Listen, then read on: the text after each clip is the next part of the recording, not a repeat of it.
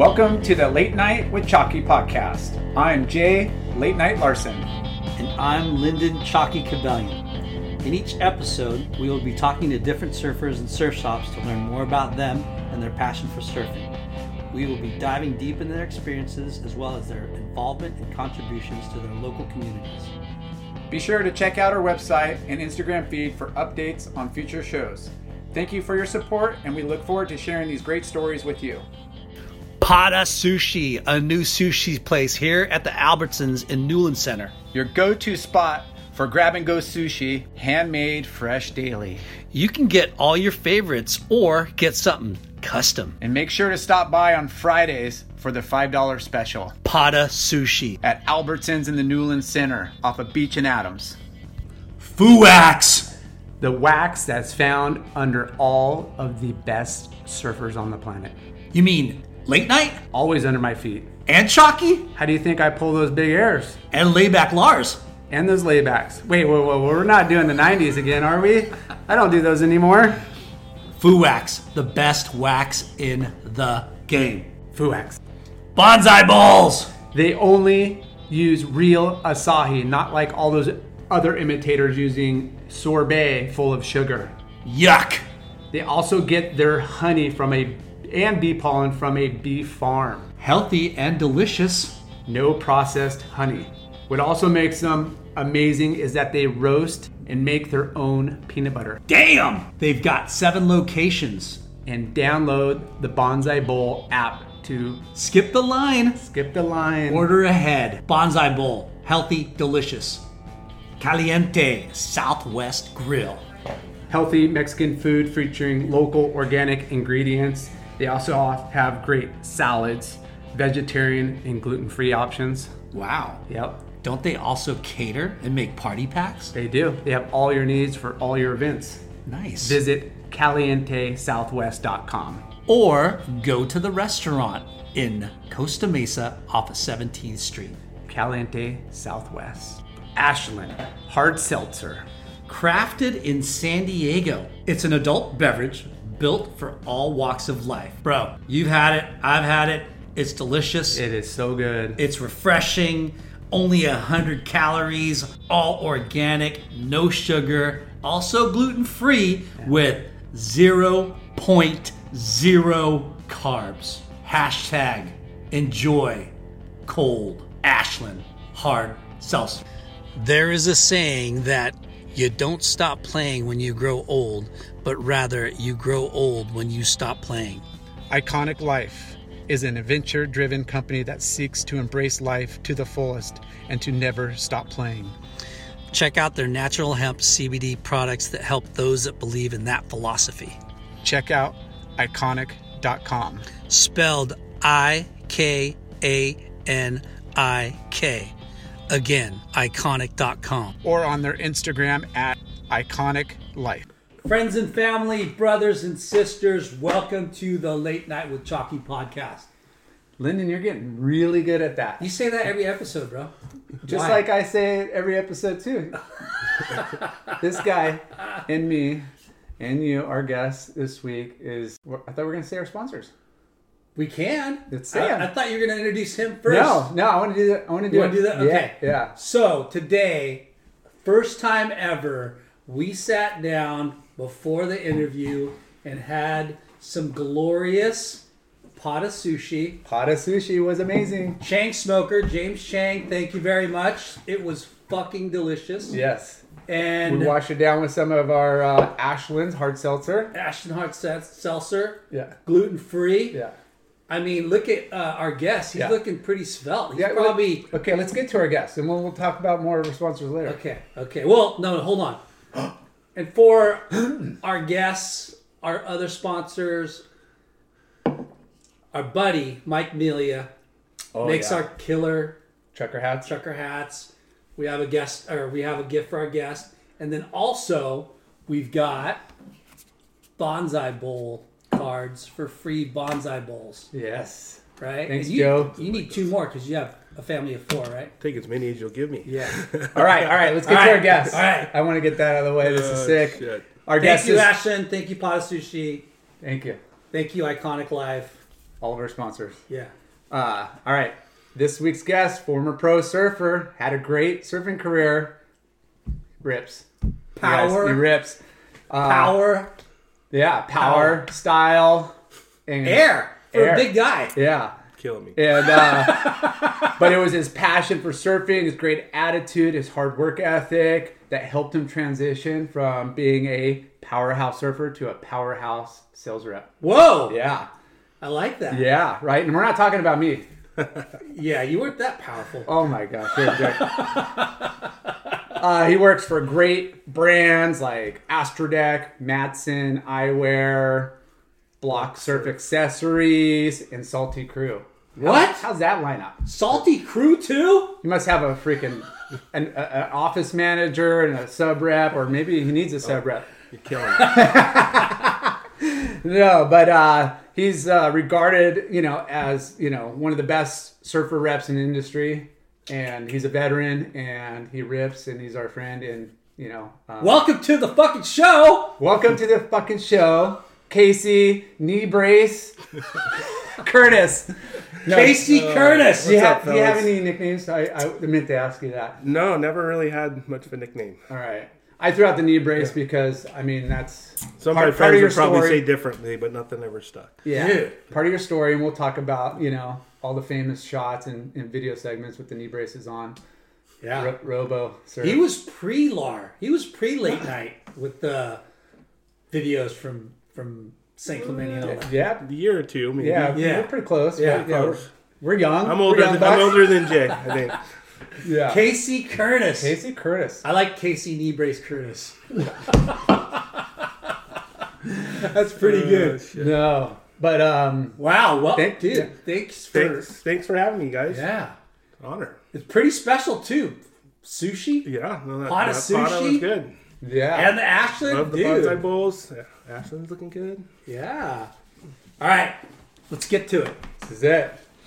SoCal, Loco, grew up. Grew up in San Juan, Capistrano. Yeah, And I grew up running around in San Clemente. Is that where the uh, salmon? You're kidding me, right? the salmon flock from. Swallows. Oh, the swallows. You're serious. There was the probably salmon there was probably like swan- salmon swimming up the creek at one point in time. Yeah. it's known for yeah, good old San Juan Capistrano. Love it. It's, Yeah. Born and bred. uh, uh, actually born in Long Beach and born in Long Beach born too. in Long Beach. Yeah, and uh, Ophthalmologist Dr. Strauss has seen firsthand how the metaverse is helping surgeons practice the procedures to treat cataracts. Cataracts are the primary cause of avoidable blindness. He works with a virtual reality training platform developed by Fundamental VR and Orbis International to help surgeons develop the muscle memory they need. The result? More confident, capable surgeons. And even more importantly, Patients who can see. explore more stories like Dr. Strauss's at meta.com slash metaverse impact. As you write your life story, you're far from finished. Are you looking to close the book on your job? Maybe turn a page in your career?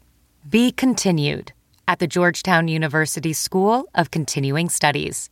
Our professional master's degrees and certificates are designed to meet you where you are and take you where you want to go.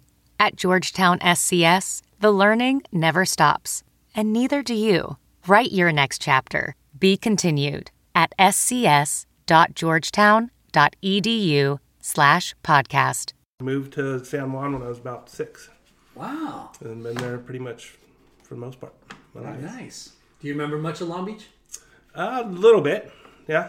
What, little bit. what part of Long Beach? We grew up right there, gosh, at the 605 and kind of like by like Millikan High School. Okay. Yeah. Yeah. Yeah. Sweet. Lucky Knox- for you, you got the hell out Knox of there. Street was my, the street we lived on, but yeah. Yeah. It was cool. It was great. I mean, back then, it was a little while ago, so it was. But yeah, only till So six. San Juan, close to the beach, but not like We were beach. considered away from the beach, even But- though like I was like just right up that creek from Yeah. from the harbor in Dana Point up about three miles. But uh, yeah, lived right on a creek and had a great upbringing. yeah. So bunch of friends, and we just got to play and goof off the whole time Yeah. as kids growing up. How'd you get introduced to surfing?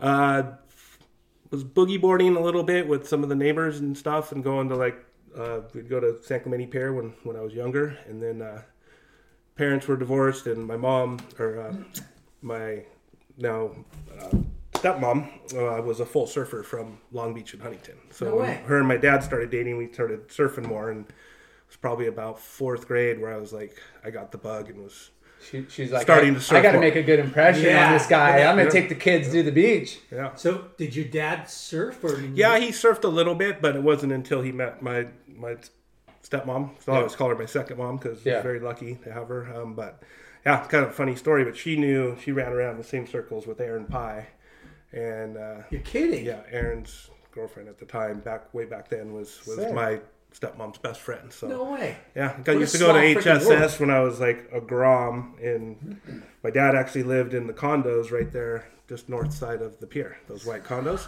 Nice. So we'd go to HSS and get our stuff, and Aaron would be there. And uh, gosh, it was Greg. Uh, Greg, can't believe I'm forgetting his name. Geo. Gio. Geo was working Greg there, Ossis. and all those guys. And Yeah. it was pretty fun. That's crazy. What a small world. See? Did you get ridiculed though? I don't know. I was, I was young. I was 12, Because uh, those 12. guys were pretty good at uh, grom abuse back then. yeah. What do you want? Wax? did. Yeah. I didn't care. I was in the surf shop, so I was stoked. So Yeah. it's pretty Nice. funny. So, who um, who was your like crew when you would go down the beach with your stepmom and dad and, and who like kids on the neighborhood? Who? We we were more kind of. I was more like surfing around either up in Huntington or, or going up north. They were going up to Santa Barbara a lot, so we were kind of doing that. And then I was, by the time I was like in fifth or sixth grade, that's when I was probably surfing as much as I, if I could get to the beach. But I didn't really like really get like hooked until I was probably like sophomore in high school. Yeah. Oh wow. Yeah. So so you moved to San Juan Capistrano Yep. sixth, sixth grade. Your dad started dating. No, dating. six. I was in first six. grade. Yeah. Yeah. First. So so how old were you when you first started surfing after boogie boarding? Probably, probably about fourth grade. Fourth grade. Maybe fifth grade was starting to like Yeah. stand up on the boogie board. I think I got my first surfboard when I was in seventh grade. What'd you get? Do you remember? It was a Herbie Fletcher. Oh. Wow. Herbie Fletcher from San Clemente Surf Company back there where the cat, old catalyst shop is, which is a whole nother story. Catalyst shop. Twin. twin No, it was a thruster. Thruster. It was a thruster. It was my first like new board that I got. I think Yeah. I had had a couple like used boards that my dad had Crazy Got spray and everything. Like crazy n- spray. Yeah. Uh, they had like the light blue with the remember it was like had like these stripes, white and red stripes with like light blue. Probably pretty silly actually. but How, it looked super cool to me. Got that board? Fourth grade, so it was probably like it might have been might have been sixth grade. I think I was like 13, Yeah. 12 or thirteen. Yeah. Nice. Such a big deal, right? Like Oh, getting yeah. your first first surfboard. And that was a Herbie Fletcher. It was a Herbie Fletcher. Yeah. Was was Herbie shaping him, or was it, was it like a I don't know. There was I know he was shaping a lot of longboards, but I don't know if he probably had other guys shaping boards. I don't I don't know. Maybe you did. Yeah, But um, I don't really remember him being a shaper. I don't know. he he's always. I mean, he's always. I remember been, him he's, shaping built- he's always been building stuff and building boards and making Yeah. fins. I remember him and- shaping his own, own Everything. boards, but I don't remember seeing him as like selling them. Yeah, know, but yeah. Well, that shop down Yeah. there off of Pico, that old shop was originally Rick James. surf Rick shop. James. Yeah. it's not the salmon coming home. It's, it's uh, Rick James was a shaper out of San Clemente Yeah. and, and a close family friend. I think it went from Rick James to the Herbie Fletcher shop and then turned into San Clemente Surf Company and then now that's where that's the Lost shop. But that's where like nice. Lost first started shaping boards, Matt and them. Wow. So what other spots would you guys? You said you went up to like Huntington and surf, Newport. Like you're pretty Yep. fortunate to have like I was lucky. Yeah, to be able to go up and super down the coast lucky. early. And uh, unfortunately, my like I said, my parents split up, and uh, when I was young, but my dad was always, you know, we'd see him every weekend or every other weekend, and my mom and him got along for best they could, and, Yeah. and it was we were fortunate. Like there was not any real drama that we saw, me and my brothers. nice. But So we your dad comfortable. lived in Huntington.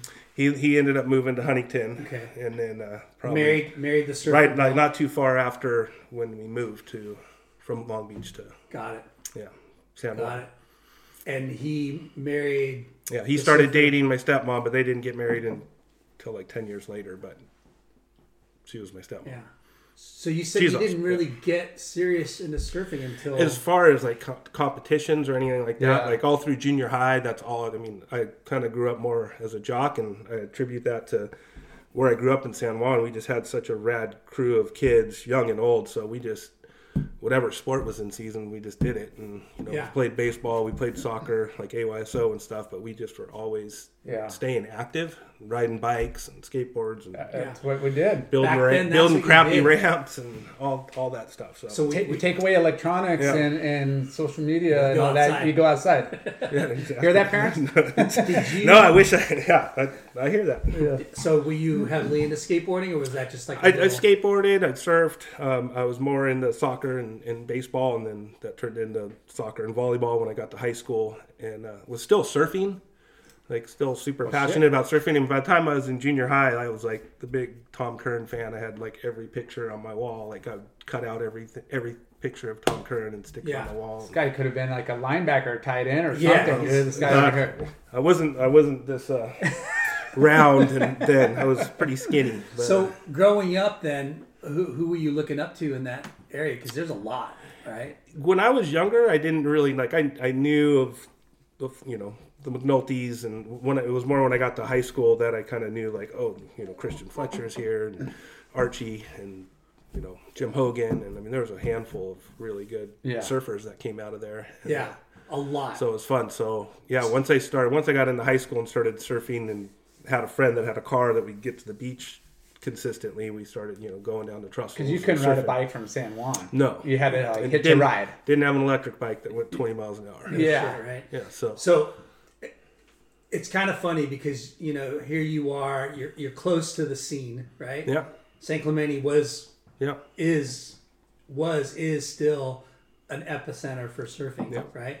And you know when we had magazines, right? Surfing, surfer, a lot of the fucking pictures were from your area and your peers. Oh, that, yeah. You know San what I mean? Clemente, Like- and Well, Salt San, Creek. San and- Clemente had a, an awesome group, and it was pretty localized back then, which freaking miss these days. But also, you know, I spent a lot of time at Creek and when I got older, and there was a rad group down there. Yeah. You know, Mike Kershank, Mike Howard, I was gonna the say the Phillies. You Yeah. know, there was Yeah, there was there's an so much amazing talent There was that amazing. You know. Pat and Vinny. You know, Yeah. came out of that spot. Yeah. and, uh, And what, I- what I was saying, like, Snapps, we're all close. in Laguna too. You know, it's Yeah. like now being older, it's so close, Ha- but seems so far away. Back It then. was.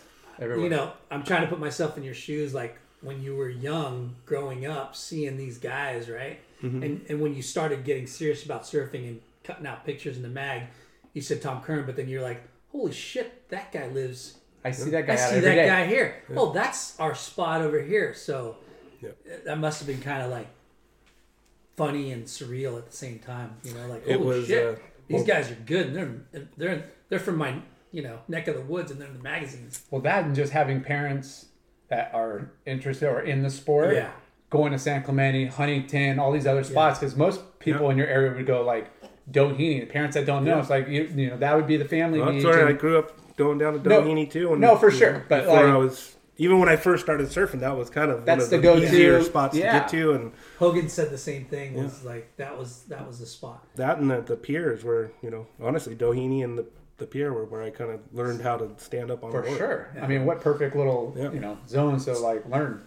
So when did you start getting into competition, surf comp? That happened after I ended up moving, went to San Clemente High School freshman sophomore year. Uh, mom decided to move up to Santa Barbara, which was where my dad was living at the time, and uh, so she moved us all up there, which we didn't really want to do, but we did, and so moved up to Goleta, and uh, Kidding me? yeah, we moved up to Goleta, went to Dos Pueblos High School. This was probably like '86. What? Anyways, it was uh, full hick town, like Yeah. Goleta, which which is right there where uh, UCSB is, but Yeah. it's just on the other side of the 101 of BCH, and uh, it was like I showed up, full surfer kid, blonde hair. You know, I was once again not doing contests at the time, but I was surfing a lot, and uh, Yeah. And just started driving, and so went to the school, started playing, you know, soccer and volleyball, and like, I think there was like three surfers in the at the school Wow. and uh, yeah, it was like pretty loose. So like I just would start surfing and you know missing school. I just make sure I was getting great, you know, decent grades. But I just would start surfing with a couple of these guys, and we surfed all over the place. And then that somehow started surfing a little bit better. And then one time we did this, uh, like they had the tryouts for the Channel Islands team down at uh, uh, what was it? right Bro, there inside inside crazy. inside Rincon. Yeah. they used to have like, the, the beaches right there, and so I went down to one of those and So they- tried they- out they- tried out for the team, and you know, full was- team contests. Like you want to get sponsored and yeah. Well, they would they would have these uh, Or workout. workouts Yeah. every week, like or every other week. So whoever wanted to show up could go show up, and then they would do the workouts with the team, and then they would end up having So you met Tryouts. Al. Al and was down eventually, but ended up meeting a couple of the guys, and uh, you know, Jamie George would be there and guys Yeah. like that. Like I ended up getting to hang out with Jamie for some time when he was just. I don't think I very don't know, many. you remember Jamie George? yeah, Yeah, He was like remember the Jamie George. Aki. He was. Yeah. He was gnarly. he was gnarly. so gnarly. So anyway, started. Um, I think So they, ended, they what- I think they ended up like, oh, okay, we'll get you some board. You know, put you on the B or C team or whatever, and you can get a little discount on the boards. And I was like, Wait, No what, way. what grade again was that? Like, I was in tenth grade. wow, okay, Or no, no, no, yeah, tenth. No, eleventh grade. yeah. So I was getting a little bit Yeah. older, and like I said, I was driving. So, and then they had a contest there in Santa Barbara at, uh, and I did the juniors division and, and ended up getting second, and that was like my first contest, like local contest, and then I, I No, just no hooked. NSSA, no WSAs prior, And really. then none of that. And then when we ended up moving back to uh, that, that lasted almost a year. And then we ended up moving back. So I did my senior year at Dana Hills. Yeah. And, and the last part of my junior year. So when we moved back, I didn't go to San Clemente. I went to Dana Hills because I just stayed closer friends with some of the crew that was at Dana Hills. And uh, so your, that- par- your that's parents when are I like, hey, started you doing- go back to San Clemente or what? yeah, and I was said- driving, we moved back to the San Juan, same house, and it was equally the same drive to either high school. So I just went to Dana Hills, and that's when, you know, I became good friends with Pat and Vinny, and that we had a really fun crew there. And then just started surfing Creek all the time, and Yeah. started doing the NSSAs, started doing like trying out for the U.S. team, and Yeah, So hold on a second. What's funny about that story is not probably not too many people know that you lived in Santa Barbara for that brief stint. yeah, But it's it's funny to hear that you moved there to Santa Barbara, Goleta, a part of Santa Barbara, which you would think there'd be a ton of surfers, but there wasn't, right? not not at not, Not in at Goleta in Santa Barbara there was, and then, Yeah. you know, and but you, you know. got to be a better surfer, Well, and I was, I would say, Right? You know, Like- it's almost feel bad saying, it, but I was super lucky when my dad met my stepmom, and she was just a full blown crazy surfer. surfer. yeah, And they ended up going to the ranch when I was, was like seven or eight, and my dad just fell in love with the place and Yeah. ended up having property up there and living up there. So I was, when I was in Goleta, he was living up on the ranch, so we were getting to go surf up there all the time, and that was a huge part of dude, being able sure. to surf. You know, Yeah. that was back when it was Empty. it was super Driving on the beach. localized, Yeah. super localized, and uh, pretty empty for sure. Especially some of the other spots, nothing like it is now. Yeah. But uh, and that's where I would, you know, one of my dad's friends was good friends with Tom Curren, so Tom Curren would come up there and surf, and I would just be like, oh my gosh. How, how funny is it to hear though that you know you lived in epicenter of surfing, one of the epicenters of surfing, to to and you didn't surf that much, right? But then you moved to Goleta and you kind of Yep. you you're not forced to surf more, but you wanted to surf more, Wanted to surf more, yeah. and Yeah. you you got. What's funny is you probably accelerated your um, ability. Before I, I didn't even. You know what I mean? I, I never would have thought that I would ever be a, like a real competitive surfer. What- and, then, what- and when I was like a freshman, sophomore, I was like, gosh, that would be so cool. But I just, ne- I, you know, never Yeah. was even close to like, you know, seeing, seeing Shane Beschen down at the beach or, Yeah. or What boards were you riding before, like moving up to Santa Barbara and, and getting some CIs and stuff? Like, I just had, I just had like the, the Herbie Fletcher. I think the next board after that, I got a board from Hobie, and then uh, That is crazy. I didn't have that many boards. It Yeah. kind of like It's one it's board, not crazy have it for like a went to year or two. You know. yeah, it's crazy that you left, you know, that area, Yeah. which is fucking More, yeah, more than super high performance, and then got better up there. And it, honestly, if I was living right down next to Salt Creek where I could walk to the beach, or living down You in San Clemente where I could Yeah. walk straight to T Street, it probably would have been different. But yeah. we just, I just, like I said, I was a, a jock. I wasn't a surfer. Yeah, that's so funny. Okay, Yeah. so you moved back down Yeah. Yeah.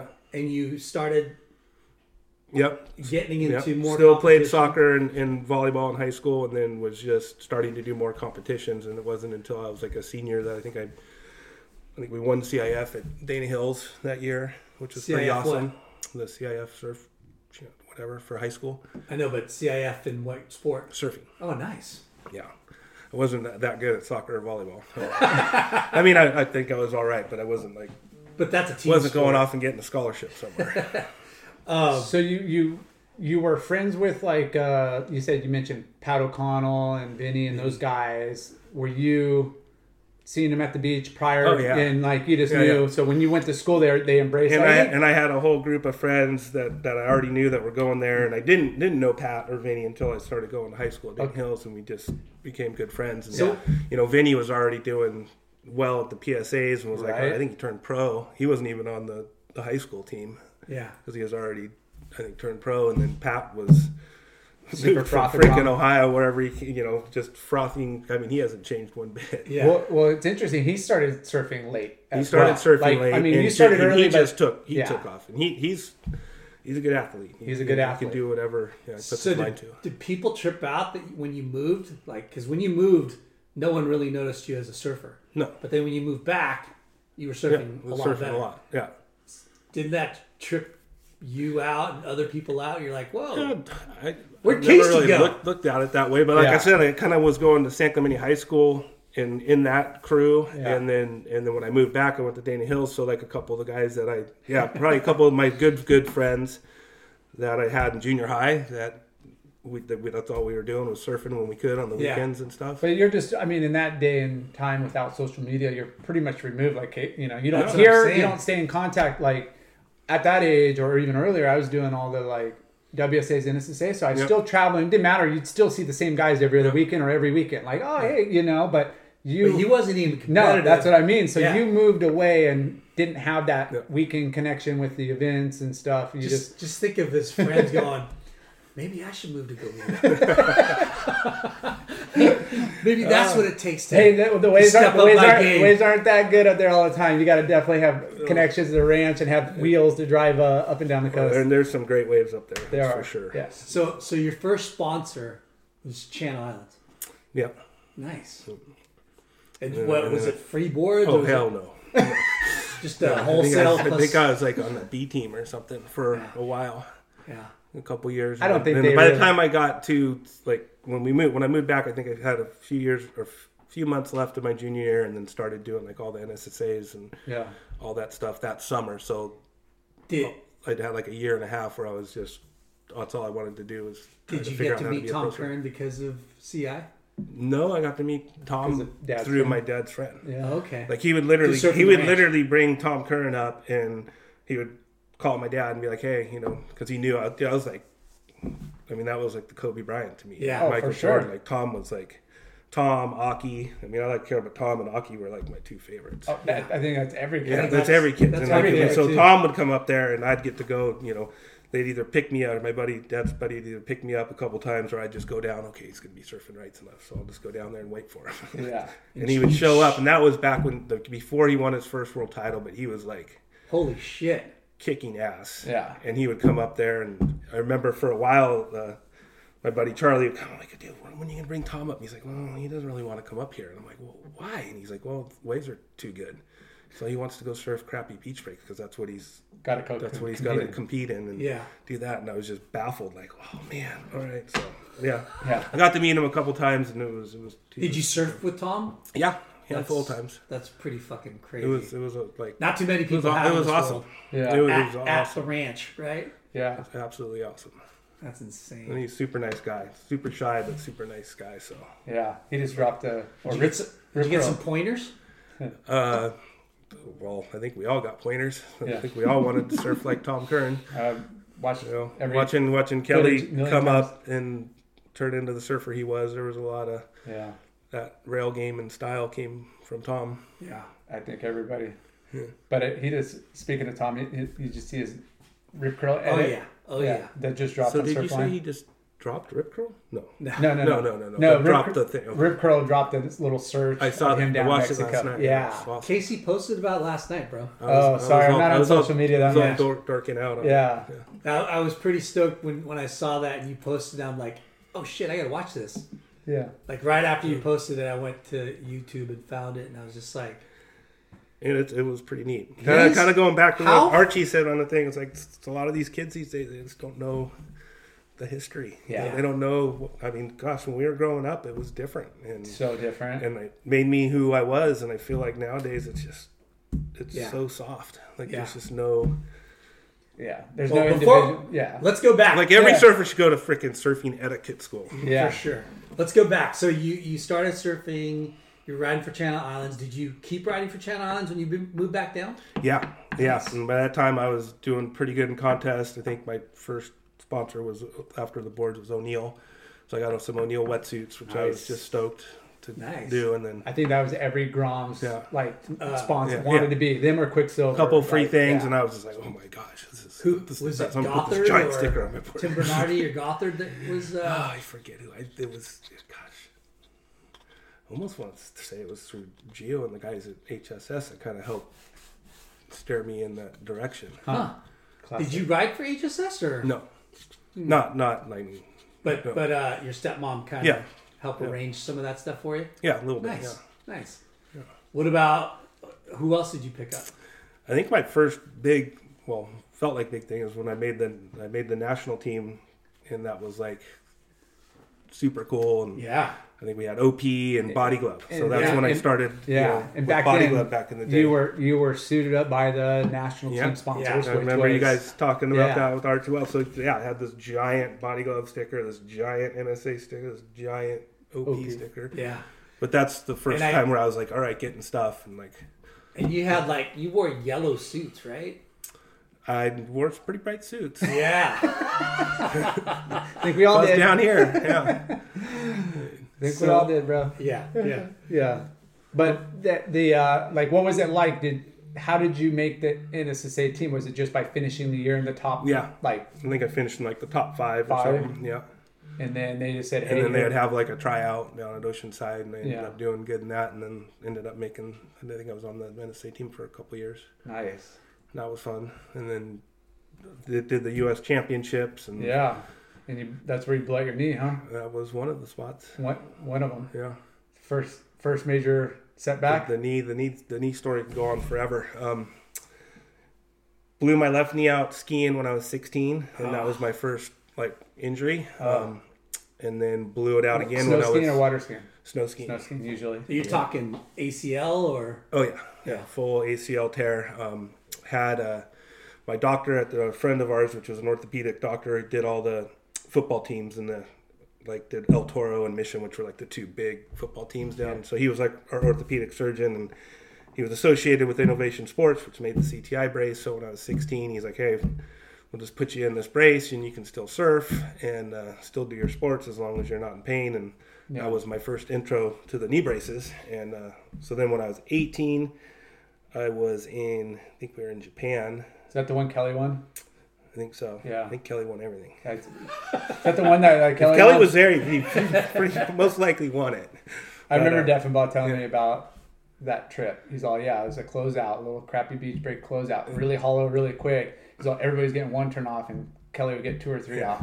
If it's the same one he's talking about, so I, I was only went to Japan once for that. Um, it was I think we had a contest in Niijima, and then there was another contest somewhere else, and then the one that was not in Niijima, Kelly made the final, and there was three Brazilians in the final with them, so four man final. Yeah. wow. And I'll never forget watching because you knew they were just gonna like Surround him. surround him and sit on him. Yeah. and they couldn't catch him.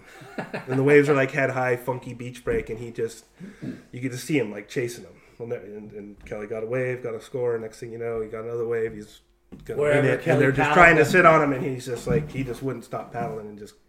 Wherever he paddled, the wave came to him. Yeah. That's But awesome. anyways, So how did you do it? Like, we how, they're doing a, a, a silly little floater on like a waist high wave in Niijima. Just a little floater kind of popped off the lip and landed in the flats. My back foot slipped off. And I had my knee brace on, but it just blew it out. And that was like the worst one yet. So came back home, um, still didn't get surgery. And then that's when uh, try to rehab? Like, just started rehabbing it in in the brace and started sur- getting it to where I could surf well well again and Yeah. was doing the contest was starting to dabble with like the PSAs and PSAAs and doing that stuff and So when did you turn pro? uh, I think I was 19 20 went to Barbados for a uh, they had the ASP East contest. So I went to had been lucky enough to go to for the U.S. Championships. Went to Barbados twice as a junior and for men's, which was with like Taylor and Kelly. It was super awesome. Yeah. And then got to go do that ASP East contest they had out there, which I don't know why, but I just ended up going to Barbados. So I was an amateur, and I ended up winning it, which Wow. was uh, super awesome and had I think I beat Charlie Kuhn in the final and almost felt bad because Charlie Kuhn and um, who was it Rich Rudolph were in the battle for the championship and they were both in the semis and Whoever's gonna make it out was pretty much. pretty much and I, I think I ended up beating Sean Slater in the semi to make the final and then those two Rich Rudolph and Charlie had to battle in the semis and Charlie won and then if Charlie won the contest he was gonna win the championship and I Smoked him. beat him, and he was he was pissed. Yeah. Oh. He was super pissed. So yeah, did that, and I think I think I won like forty five hundred bucks or five thousand bucks, and I was like, well, let's do pro. this. I'm not like killing it in the in anything, so Yeah. let's do Time this to- and focus on that. And then went to uh, Puerto Rico right after that event and made the semis. So I made another chunk of money and Wow. went home and so-called declared myself a pro surfer and Yeah. started trying to chase So all the ASP contests or whatever contests I could So it's con- contest winnings versus like you had a contract Yeah. or negotiate, you Yeah. know. But then I'm sure that felt that that followed. that helped and then I, I definitely started getting like okay well we're gonna give you a travel budget and we'll give you a photo incentive Yeah. not really making money but incentives, making like, enough money to get to contests and stuff yeah. and then that's when I started doing like going to Australia and Europe and Yeah. doing those events I'm sure we were running around together some of those For sure. spots remember Europe a few Yeah. times and uh, A lot of good trips. Yeah, and then when I was 21, was definitely feeling probably at my best peak surf wise, competitively wise, and was thinking I was gonna continue on and try to follow, you know, Pat and those guys that were on the ASP already, and Yeah. and blew my right knee out jumping on a trampoline No. doing, doing backflips. So my left leg was already ACL completely gone. Um, didn't have any pain and just lived in the knee brace. And then my right leg was always kind of my dominant leg that I never had any issues with. And then doing backflips on a trampoline kind of bucked off and got close to the springs and blew it out. My doctor's like, "You're you're done. You, you should just focus and go back to college. And we're gonna have to do knee surgery on the knee you just busted up, and we might as well fix the one that you've been dealing with for the last six years, back to back. And uh, it's gonna be a long road. Dang. So got knee. Okay, got before we talk about that, what was your first picture in the mag? And which mag? Do you remember? first real picture was Surfer magazine, and uh, I was on the Channel Islands with a big old O'Neill logo, doing like a backside snap at Salt Creek. Nice. I'd have to. Gosh, it wasn't Flame that shot it or Art Brewer. I think it was like Rob Gilley. Or, Rob I'd have to, I'd have to look. I think I remember that one. I remember That the- was like my first like shot. nice. I I, think- I just remember the one. And you were still amateur then, right? At that point, yeah, I was still amateur. I think I was like seventeen. Yeah. Wow. I just remember one, and it was like a gra- gravels square barrel. I don't. I think it was gravels. I think I'm sure it's Salt Creek or Gravels or middles. Yeah. Yeah, we're we're. I mean, Yeah. going back to growing up in good surf spots, like San Clemente was a hotbed, and, and but Creek, man, There's a lot of talent. that was the studio. I Yeah. mean, there was there was a lot of talent, um, At- at a lot of guys pushing each other. Um, it was it was awesome, and and then you had you know all these great photographers like Flame and Art Brewer and yeah. These Hey, HB oh, a guys. ton, ton of guys too, under right? ton of guys underneath them to where it was like you'd go down there when the waves are good, and Yeah. you'd be down there at morning light first couple of years. If you're a. Southern California pro surfer or trying to be an inspired surfer and Yeah. to go get photos, that was that was where you went. Yeah. Yeah. It was 54th Street at one point in Yeah. time. And Creek had a good run. Creek was like Yeah. a lot of photos came from Creek. Yeah. And well, you and your buddies used to sh- uh, shoot photos with Balzer, right? We do Balzer, Yeah, yeah, yeah. Greg Browning, and Shitty Get waves. up to man. Santa Monica. Yeah, Well, that was the Well, that, that was, was- what that's what made Creek so well. Yeah. I mean, it there it has its moments. There's some great waves to be had down there for sure, and it's consistent. But was more in general, studio it was lighting. the lighting. yeah. Tell us about like you know surfing back then at lowers? Like you you surf lowers quite a bit, right? A lot, a lot. Especially once I got yeah, once I got after high school, I was pretty much lit. You know, Yeah, when you- when you Salt Creek or Lowers. So for Yeah. the summertime, we just we'd live down at Lowers, Yeah. and we had like a pretty good crew where you know it was like Jason Kenworthy, my friend Ryan Dybel, my good friend Ryan Went, Ray that I grew up with, and Bill Ballard were doing like the voluptuous videos Yeah. and and all kind of working Bill together. Bill Ballard was voluptuous. Before was- he, like I think they all They all they all got together Ballard's wife or husband. yeah back then, yeah. yeah. And then he did But they had the four of them all got together at one point and kind of, you know, they were all videoing and all doing movies and stuff, and then they worked together for a few years, did some stuff, and then they kind of split off and all did their yeah own Bill stuff. Yeah. Bill and Goat Productions and then Kenworthy and the and Good Dival and snapping they turtles. Snapping Snapping Turtle. Turtles and then they contributed to all like a lot of lost footage for all the lost Yeah. movies and Yeah. helped put those together at one point. Yeah, Yeah. you got a lot. You got good. You No, know, no, we- you got a lot of good waves and a I lot got of a those lot of fun. We had a Yeah. lot of fun. yeah, Yeah, because We had a lot of fun. you pro you have a lot of footage, a lot of airtime on a lot of videos. yeah, oh, we were just. It was good timing. Yeah. yeah. You know, we had we had all those guys, and then there was you know Matt and Mike at Lost, and all the Lost videos that they were doing, which is roughly around the same time, Yeah. and we were all kind of running in the same circles. Yeah. So it was. So when did you transition to writing for Lost or Mayhem?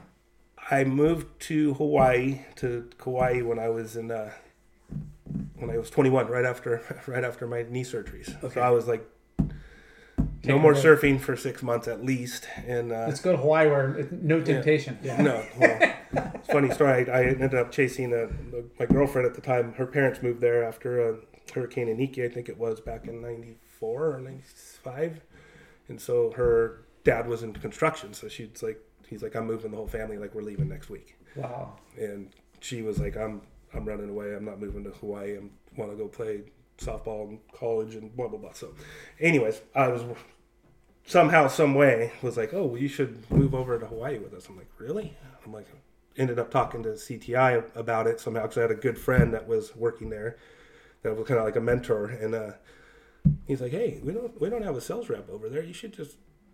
Go rehab over there for six months to a year, and you can go sell knee braces. Wow. So I'm like, That was your first repping job? that was my first rapping job. Are you freaking kidding So here I am, 21, no college education, yeah. towhead, Well, oh, towhead can I- Howie, moving to the east side of Before Kauai we, to before we get into that, um, who were you riding for before your accident? I was getting boards from Channel Islands, and uh, I forget. I think I was riding for OP. And you were getting paid. Mm, I wasn't really getting paid. I was, I was getting like a, a good travel budget and and photo incentive. So I mean, I was getting, but I wasn't like making. wasn't making a living. No, Okay. wasn't getting any Yeah. salary or anything like that. So you were struggling, aspiring pro. Yeah. Okay. I mean, yeah, And then your pro career pretty much ended ended that day. Professionally. Well, kind of, yeah. It was. I went through like a two, three year gap where moved moved to Kauai. Luckily, I had a three, like three of my friends that I knew from from Salt Creek that I grew up looking up to. These guys that were three or four years older than me Yeah. that I knew pretty well. They all lived in the same area on the east side of Kauai, and so when I moved there. Um, ended up, you know, selling the knee braces and doing that stuff. But one, you know, all three of those guys were super into surfing, so I got to, they just kind of took me under their wing, and I got to surf all over Kauai, which was amazing. Yeah. And one of them, um, my buddy Shane Miller, another buddy Chris Amati, and then another friend Chris White. Chris White was a super gnarly surfer skater from San Juan and, and Dana Point, like back in the day, and uh, great surfer. And so he took me under his wing along with the other guys, but he was just a crazy surfer. Knew the winds, knew the waves, and like every morning at dark, he pick, would pick me up and be like, I wouldn't even know where we're going. He'd just be like, "We're going to this side, or we're going to that side, or we're going to this side," Just knew. Yeah. and we would just we got so many fun waves, and just kind of just stayed under the radar. And then, so how long was the the rehab on So, the knee? Six so months? stayed so stayed there in Kauai for like six months, eight months, and uh, was able to surf, double knee braces, and what you know, surfing, and then uh, things went astray with where I was living, and my girlfriend at the time moved back to the west coast or to the mainland, and uh, I was doing pretty good with the knee braces and kind of really enjoying Hawaii. living? I was making money. Yeah, like I was. People need. I was walking in. people in. needed knee Go ahead. braces. So how, how's that for, for a promotional video though? Like you have a couple of clips, like dude, you can do anything Yeah. in these things. You just rip in and then Well, I had, I had, had my Kasey button Curtis. up. I'd have my button up and like my pants, and I was walking in 21. Once again, walking in and having conversations with orthopedic doctors and trainers and physical therapists and Tripler Hospital, which is like the huge uh, army hospital on Oahu. They were they were buying like tons of product, and I was going in there, you know, every other week just to talk to these guys. So it was really it was a huge learning experience. And then Yeah. Did and they I knew and I knew a lot. I no, I, well, I mean a little bit, but I, I knew the knee brace inside and out. I knew knees inside and out. yeah, So, So like I could talk talk the language and even though I ex- wasn't a you had the experience. doctor. So Yeah. yeah. and so that happened, and then I ended up moving to the North Shore of Oahu after that, and luckily it moved in with uh, Hank Ryan Steffen, who was a, one of the guys I looked up to at Creek, and you know, heck of a dude, and he just Hank, the yeah, photographer, Hank. Hank, photographer Hank, and he knew Chris, so I like called him up, like, hey, I'm coming over there, I have no place to stay, and Yeah. he's like, hey, you can crash on my floor. Yeah, So I was living there with Hank right there by Chun's, and uh, which God, that was some funny stories. But uh, yeah, so he, he took took me in, was super nice, let me stay. I basically stayed on his floor for like four months, and then ended up moving in with Pete Hodgins, who had a room for rent on uh, right next to Waimea, right there in the next to the church. So it was like me, Cody Graham, and Chris Copeland, Copeland from Florida, all three of us living in like one one and a half rooms So with, sweet. with Pete, and he kind of took us in, and then that ended up turning into where I ended up getting my own place with uh, with my buddy Cody Graham again, and Yeah. another good friend of ours, or a friend of a friend, but it was right next to Jeff Donor, JD, Yeah. who was like an older brother to me, and that was right there on Keiki, so we lived right on the ocean side of He's a big wave charger, right, Dorner? He starts some big waves, but he does he runs the jiu-jitsu stuff over on the North Okay. Shore. He's a big So- kid. He's a big dude. Yeah. And he, he did a lot of filming and surfing and Yeah, all that. But that was uh, honestly probably some of the besides being married and having kids, it was best times. some of the best times of my life. Yeah. yeah, We were living we were living right there, like two houses away from the, the beach and the rocks at Keiki. yeah. So, did you ever have a, jo- a regular job before Yeah. that?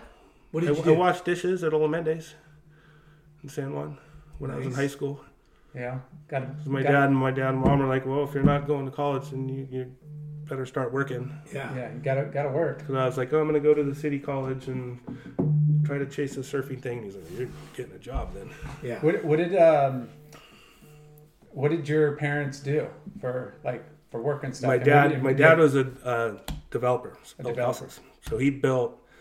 It's funny. He built that office building right there on Warner and Bolsa Chica. Uh-huh. There's that gray thing, kind of that's in that corner looking towards the pier. Yeah. So he built that was his office at one point. He built that thing from the ground up, and then built three or four tracks right around there, Nice. right there at Warner and Bolsa Chica. Would you, did your you, you have two brothers? Did they surf and take the yeah, surf two. Uh, no, the both of them work for my dad now. They both surf, Yeah. both played sports, but they never like really got into the competitive thing. Yeah. But both both surf and surf well. And then yeah, I got a sister and another brother from my stepmom. Nice. So backtracking before your knee, you, you you were saying you did you chased the ASP Yeah, tour, got some results a little bit. a little bit, but not nothing nothing that would ever put me. Like I was lucky to make five hundred bucks here, Yeah. thousand bucks there, but I wasn't making semis and finals to make to make the tour. And Yeah. then when the knee, when I hurt my knee, moved to Hawaii, ended up on the North Shore, which was the best move I did because I was, you know, making enough money to survive selling the knee braces. But, you know, I was hanging out with Pancho Sullivan and Braden Dias and Yeah. Miles and So Love started- Hodel and all, charging. all these guys. That Yeah. were, we just had this That was the crew, right Yeah. there, and yeah, but that's all we did was surfed, and so that's when I started, you know, getting a dabble and surfing Waimea and pipe, and Wow. and it was just a, the era at that time. There was just this bubble that was just amazing because it was it was still super localized. There was still Yeah. Marvin Foster running around and all these Johnny crazy John, oh Johnny Perry Boy, Perry Dane. Dane. Yeah. I mean, there's Mickey a handful of these Mickey Nielsen. I mean, if that house could talk, and JD would attest, and you know, we had Strider would come over, Strider would stay. at JD's, we we literally had JD had like a one bedroom house on a super small lot, and then we had a three bedroom, and it was literally our door was like four feet away from each other. So we just had people coming and going, and and then that's when yeah, Matt Matt Biolos ended up coming over at one point, and ended up staying with us. And I knew Matt a little bit, but never rode any of his boards. And Yeah. he came over, and that's kind of going back. That's when I Yeah. started riding Matt's boards, which were just Mayhem's before Lost was really even Yeah. Started. Yeah, no, it's it's it's interesting you bring up because like the whole Hawaii, you know, the staying on the floor, just being over mm-hmm. there. You know, you didn't. You know, one thing you didn't care. You're like, Yeah. if I just have a roof over my head and I just go surf every day, but that Yeah. You that guys are lucky that you had that experience. yeah, but that stepping stone to doing that for a winter or whatever, and then getting your own place, whether you're sharing it with a bunch of dudes or not, and it's like I actually have my own little place. No, And for it- you know, five, almost six years, I had my own room right there. Yeah. So I paid. I paid the. long. I paid the rent, and for the whole place. And uh, like I said, Cody was there. Cody Graham, which was one of my. He was just such an awesome surfer back in Yeah. the day. Surf charged pipe. He was Yeah. he was deaf and uh, Goofy footer, right? goofy footer Yeah, from. Kauai, and uh, and I, I ran around back in the day with his brother Miguel, so that's how I kind of got introduced to Cody. yeah, And Cody was just dude. There was so many days like once I started getting comfortable surfing bigger waves, you know, still scared. Yeah. Nothing compared to what they're doing today, but I'll never forget living with Cody and there would be those 20 foot swells coming and you could hear, hear the boulders Yeah. literally rolling on the ground at Waimea and I couldn't sleep because I was scared to death because I knew I was going to have to paddle out with Cody. Cody couldn't sleep because he was so excited.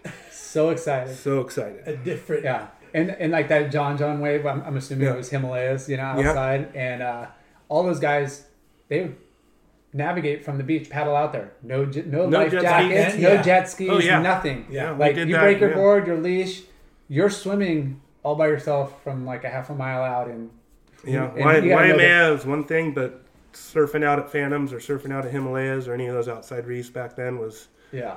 like you said, no no life vests, no skis. Well, that, well, like you, I, I hung with the those guys crew. I slept on, you know, Pancho's and, and Love's floor, Mm-hmm. and you know, Noah Johnson lived next door. Pat, you know, Rawson's, or was it, right, or no? Uh, I mean, Kevin. no. Who, who? Shoot, I'm drawing a blank. Uh, who shaped next door? Anyways, and Noah Johnson would be like same thing. These guys would be frothing all night. They're waxing up their boards like Wasn't Tom Nellis? Was it? no. Uh, Tom Nellis was like an old full Ken Bradshaw. cowboy. Ken Bradshaw. He, yeah, he lived. Kim Bradshaw lived next door. And he, lived, he ran that place. And anyways, those, those guys would just on the biggest boards you could ever think of. And I'm like, where are you gonna go? Like, yeah, we're gonna go out to Phantoms. Like, you should come. And I'm like, no.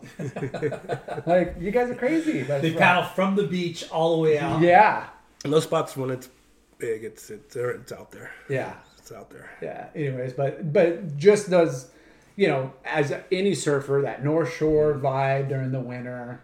You know, all the Yeah. mags, all the photos, every it just becomes Everything was- the epicenter. The epicenter. So, did you have sponsors when you were living there? Or no. No, that's kind of when I, I started getting like surfing pretty well again. Still doing you know double knee braces, and then ended up starting to get sponsored again to where I could because I was you know surfing pipe and backdoor and off the wall And getting in all the videos getting and in the getting videos shots. and getting shots. So I was able to start working the photo incentive side of things. Yeah. You know, along with working with. Uh, the knee braces, and that went on for like three years, and it was just once again perfect timing with uh, you know, just like how freestyle motocross started, and those guys were getting paid good money to Charge. just go flip and charge and not not you know. Not have to do the tour. So like the free surfing Yeah. surfer side of things started kind of booming. So if you were getting in videos and photos, which me or you Jay could, or you could did, make heats like me. well, you you you you had you had feet on both sides of the fence. I did. I was, yeah, Barely though. Yeah, but no, yeah, But yeah. that was toe on huge. It was huge because that was that was all Not the we whole did. foot. and it was yeah it was, so i was you know come staying there working it and then coming back to san clemente and, and i just come back and stay with the In the with- summertime when the lowers and with- everything's with going on. Dybel and ryan ray and jason and bill and he, they had a house up in Capo, and so we just come in and started becoming good friends with Larry and all those guys. You know, Flame at the magazine and stuff, to where it was like, I just Yeah. was working the photo thing, and I was so fortunate because now it's like, I look back and we were so lucky to be able to have that So- run because now like there's just no middle ground for all those kids that are think they want to be the next John John or Kalohe. Yeah. so, So- hard. And then now with all the COVID stuff happening, with no events being ran, it's It's crazy. it's crazy. So going back, you, you lived in Hawaii for six years, Mm-hmm. um, and then you, you were coming to California in the summertime just Yep, we'll just come back for To three, shoot like three films, or- three months and just to surf because it would be there'd be no surf over there unless Yeah. you wanted to go surf on the South Shore or East Side. And uh, yeah, so I'd come back and try to try to started doing some events again because there was you know some of the California events were still happening. So I'd come back and do that, but I, I never really got my feet like in the contest thing yeah. and the air shows were starting to happen so it was all my whole little pro surfing career was all based on being Airs. a photo slut Yeah, photo slap, yeah Yeah. photo and video slap. Yep. You and Jay definitely were were that. So who? wasn't a bad job No, no, but it, it- envious. I mean, obviously, it was a lot to do with you know the crew you're running with Yep. and where we live. Yep. You know, because I mean, there's other you know other Yep. spots. Whether it's Santa Cruz, they had a little click, and you know they for they sure. video a TR, and Yeah. you know Santa Barbara area that's uh, Josh Homer. You know, and exactly. then like down where we were at down here. Yeah, it was the Kenworthy guys, and it was lost and snapping And- turtle and yeah. those guys and then it was And if- taylor and, and the momentum crew yeah. Yeah. So and, and you got both of you guys had parts in in in both, Both. camps, which Yeah. was yeah which made you that much more marketable and you know Well, we- you had more yeah. equity in your in your brand. yeah i was I got a couple little sliver clips in the first momentum and that was it yeah. Was that the only time you, you Yeah. got footage in? Yeah, I, I was because just it was there was i mean those two camps more than any other Yeah. camps were like you were either on this side or you were on this side yeah It was very and I, me and Jay were probably more than anyone, and like Shay too. Yeah. We were kind of right in the middle to where it's like we were friends with everybody. yeah. yeah. you know, You genuinely friends. You got love on both sides. But that that kind of like you kind of had to pick what side you wanted. Yeah. to be. And it was before like you know, of course and then you got like the Andys and the Bruces and then Yeah. some of the, the the you know, the Lopez you know had those guys were always like on the lost side. A little And- bit more. A little bit more, and little bit then more. Taylor started bringing in, Yeah. you know, a couple guys here and there. But it especially was, Andy and Bruce. yeah. Well, of course, I mean, they were come on, just they were, they just- were just they were, rocket ships. But you you were on that uh, was it Puerto Escondido that or was it Mexico the part that you got in The part that I got was for, I got a couple waves surfing the point yeah, in Puerto in Porto. yeah It was really good. and the, yeah I, honestly when when I think of Kasey Curtis that's one of the you know visions and, and It was a while ago. scenes and parts Yeah. that I remember you know what I mean because you're already wearing a knee brace Yeah. then And I was still like it was like Taylor was just starting to that was his first movie. yeah, for the most part, and then he started really focusing on that. And then once again, the guys Lost was doing theirs, and and Snapping Turtle and those guys were doing theirs. And then I kind of just, you know, these guys were I was friends with everyone, like I said, but these guys were like my best friends. Like I was super tight with them, and uh, so we just yeah. It was like I said, it was pretty much working with them full, and that's why I never working with your your bros. yeah. So it was like Yeah. There was no way I was gonna, you know, not that Taylor ever asked me, but if he was like, "Hey, dude, you want to come with me down to Porto, or you want to go with your Snapping Turtle friends?" yeah Yeah, I did a lot I of was like- Porto. we did well. I mean, for us California guys, and I'm sure other guys in, in different parts, but like you go to Hawaii, you know, for the winter, and then in the summer you go down to Porto to go train or, Yeah. or go get big waves, you know, and that was the spot, and you're guaranteed to go down there. If you're going to drop a ticket to Porto and go down there for two weeks, you're going to get two or three swells, and it's going to be pumping at one point. It's just like a mecca for It's Mecca. yeah for drawing in. If it's stuff. too big, then there's some points that go Yeah. go surf. That was so it. you you had like a s- uh, a second win for for professional full second win, and all. And once again, mainly the focus was getting photos and videos. Yeah. That was nice because I mean I was just fall either following a swell from one place to the other, or waves are good at lowers or waves are good at creek or wherever, we would just surf all day. Where where where other trips were you like going on like not just for video but like whether it was a magazine or a sponsored where, where else were you going? The My well, I was super Everywhere. fortunate to my I got to go to the Mentawais with Art Brewer Nice. back in '98, and that was my first trip that I got invited to go. And then after that, I did I think eight different in- Mentawais trips, Nice. seven of them with Art and one with Pete Frieden. Sick. But the Art Art kept putting a trip together every year, and you know we had some, we had some characters on those. boats. Yeah. But a boat trip, I mean, that's you're it's pretty intimate, and you're with your crew. Yeah. So if you rub, you good- rub somebody the wrong way, especially like an art, yeah. you're not going on that trip again. So obviously you had a good connection with them. No, we we had a we had a great connection. That first trip, I think, uh, had Joel Tudor and his brother, who was super cool. Um, Cody Graham was on that trip. Nathan Fletcher, I think William Saquon and Otto. Flores. Wow. And when we showed up, half of our boards didn't show up. No. Luckily, mine showed up because I was way bigger than most of the. Well, me and Cody rode the same boards, but everyone else was way smaller. You're like you can't ride this, or So you, yeah, you Cody's did like literally. I think mine showed up. I think Joel Tudor showed up, which I think he had like a couple fun boards and stuff. Yeah. You know. And, No uh, one's gonna ride those boards. Yeah, so we all we all just you know jumped on the boat because we didn't want to wait, and they. I think we waited one day and they didn't come, and they're like, "Oh, they're going to be there in a couple days." So we're like, "Screw it, we'll put them on Did they another shuttle boat." them out later? They shuttled them out later, but it was literally like, I think we had two days left. oh my gosh. Yeah, it was pretty crazy. So we all like divide- divided up our 'cause you've been there boards. eight times. That's the first trip. Yeah. And, and that's that, that was the trip I actually, luckily enough, got the cover of Surfer Magazine on Wow. with that. Was it a front side back, error? Backside air Backside error? Yeah. Backside error. We're at max? at Max Yeah. after a complete debacle with my knee. Wow. So then I got duck. I had to duct tape my knee together and had Yeah. a knee brace on. So, So go, night before that trip, not to go on a whole tangent, but No, night before that trip, I was playing tennis with my brothers. First first trip to Indo. First trip to Indo, I'm like beyond stoked. Yeah. And uh, Oh, ended, ended up ended up chasing a ball that got past me, just like stepping towards it. And once again, my knees at this point uh, were great. Were you, were you wearing knee braces playing tennis? At this, I was not, and I should have been. And I was for the first time in a couple. I mean, it had been a couple years where I had kind of weaned myself out of the knee braces, so I wasn't wearing them, and was finally free of the braces. And so I tweaked my my tweaked my left, no, my, my right knee playing like enough to where I knew I did something wrong. This was like the night before. I'm leaving at like six in the morning, so.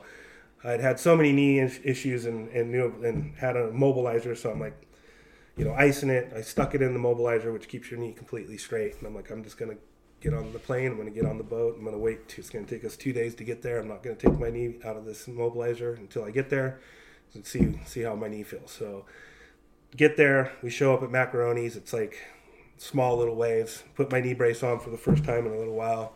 Paddle out and, and I can surf. And it's my back leg, which is kind of like the worst one to have a bending the bending most, it, kind weight, kind of bending it a little forward. So I could surf, not great, but I'm like seventy five percent. So I'm like, cool, you know, I'll, I'll- you know, I'm good. Yeah. Good. Next morning, paddle out. It's low tide, waist to chest high. Driving through this little tiny tube, it starts to close out to where I know I'm not going to get it. So I pop out the back and it pulls me over the falls, and I land on all fours on the reef. Luckily, I had my knee brace on, so that protected my right knee. But I chipped about a quarter size of my kneecap off and put like a silver dollar hole in my top of my knee and was First to- session? second. So we got there in the afternoon. This is in the morning. So I'm just like, I'm done. So my knee was completely thrown. That cuts all over my hands, my my feet, but my knee, like I said, was like, and it was more just a smash. It wasn't so much the, the cut. bruised and So it just got worse. So unfortunately for the other guys, waves kind of never got that good. So we had like six days of where it was just mediocre. But I was gonna starting to go batshit crazy and uh, was just getting worse every day. Just sore, sore, sore. Couldn't couldn't do anything. And then we literally stayed at HT's at Lance's right the whole time because the waves were so small. And then swell was picking up. So we're like, oh, we're gonna motor tonight to to Macaroni's. And I'm just like you got to be kidding me! I, I'm not going to be able to surf. I know I'm not going to Backside's be able hard, to surf. Yeah, bending more. And literally woke up in the morning and some bizarre reason I was able to put some weight on my my leg and bend Must it have been a all those little beers bit. that night. Might have been. I don't know. So super sore still, but I'm like, screw it. I mean, we pulled up and macaroni's is like six foot and perfect. Like it's like perfect. Like Wow. I'd never seen a wave like this perfect. So I shaved my leg, made a like a knee pad, and just duct taped my knee together. Wow. And I had like I had like twenty percent mobility, but I could like stand up on the board and do a bottom turn and kind of get into the tube and do like a cutback, but I couldn't really surf it. So that was we And this like is after Hawaii, right? yeah, After being a rep for Yeah. knee braces. yeah, yeah. So you, you're. Kind I of was like 27 at this. I think I was 26 or 27 at this time. So you're kind of savvy now on on How, to- how to duct tape my knee? Yeah. Yeah, and how, how to avoid getting hurt, but that doesn't seem to work. that does no, that never, that never seems to work. your first trip to the Mentawais, right? This is your first fucking trip. Mm-hmm. First to trip. Mentawais. and and it starts off horribly because you fuck up your knee the Yeah. night before you get on the plane, Yeah, and then you realize when you get there your your boards aren't there. yeah, but mine, mine were. Yours were, but But we had enough boards for everyone. But Yeah. it was uh, it was a bummer. and the waves weren't that good, and you hurt yourself the the second session of the trip, Horribly. and you sat out a couple days, Fuck, six days. sat out completely. completely. And on that sixth night, I- like I said, I was like, "There's no way I'll be able to surf tomorrow morning. No way." It was just getting worse, like sore and sore and sore, swollen, bloody. The hole was like I said, like a silver dollar size hole that you couldn't stitch. It was just Oh, so. Yeah, however I could surf, and then literally each day I got a tiny bit better, and then yeah, the cover, which was like winning the lottery Yes. for most of us. So um, were you avoiding the barrel? Like you know, like you're limited on what you could do. Could you? that was like, kind of the only thing I could do was like kind of crouch down and, and pull in, and I could come off the bottom. I couldn't really like turn, Yeah. but I could come out and do like a cut back, and and somehow, some way, I think I just ended up like in the pocket of a wave, and this saw the lip, and that's where I just blasted. blasted a huge flyaway air, thinking nothing of it. Yeah. It wasn't a flyaway air, dude. You, you, I didn't. I didn't it. land it. you landed it. You completed it for our I might story. have tried, but it was Okay, definitely re- it was definitely not a ninety percent. We're gonna re-record this part. So I'm you too got honest most of the time. Cover Yeah. after with a knee brace on, with duct tape on, and and uh, after cool. all that trop, yeah, shitty luck, bam, Yeah. You hit the lotto. But Hit you, the lotto. but you don't know you have the cover until way after you get oh back. no, from it was the like trip. it was like three months, Yeah. four months. Like that's that's the difference That's- between now and Yeah. in digital era and then back then is you know the photographers are wrapping up all the film and labeling it day you know six uh, max and then they you know it It goes was radical, yeah you don't get the and, and art art was super gnarly. So you couldn't just like walk into a studio and be like, "Hey, dude, what's up? Yeah. how's things going?" yeah Yeah. You're just like you don't poke the bear. Yeah, no yeah, he's. You know, He's a lot one of of those best. guys are eccentric. We we had we had some amazing amazing times. And yeah, that one trip that Archie was talking about was we almost drowned. No, that was a different one.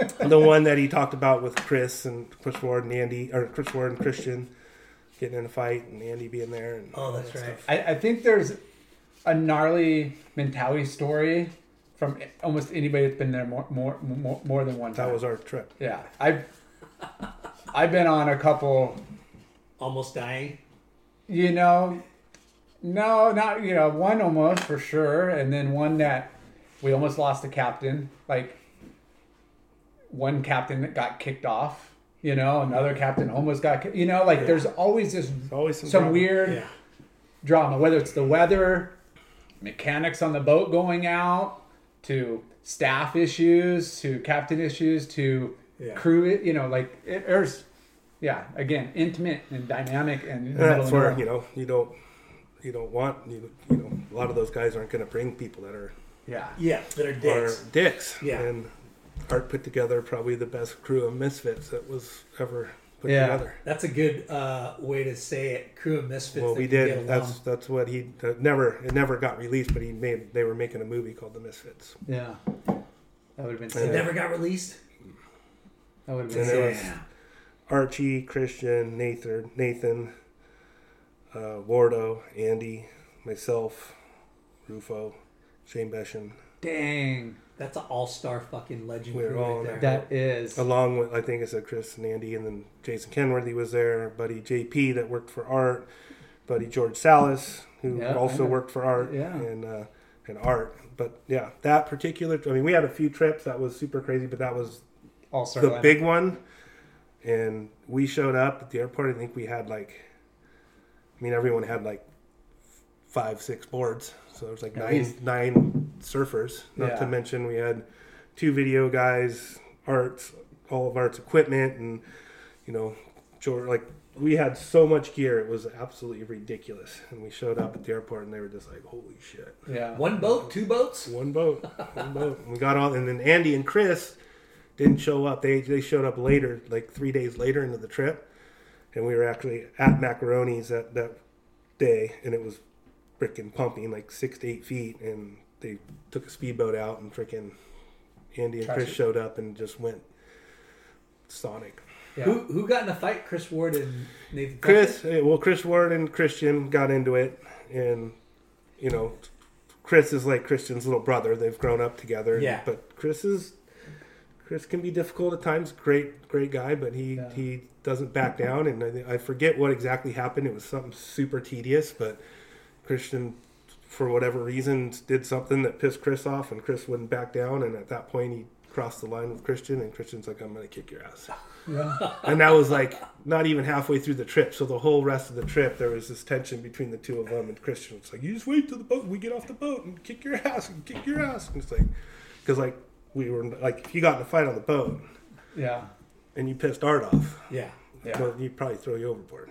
yeah. You definitely wouldn't get to come back again. So it was like, hey, mind your p's and q's Until we get off until the we get off boat. the boat. and literally, we pulled up, and that's exactly what happened.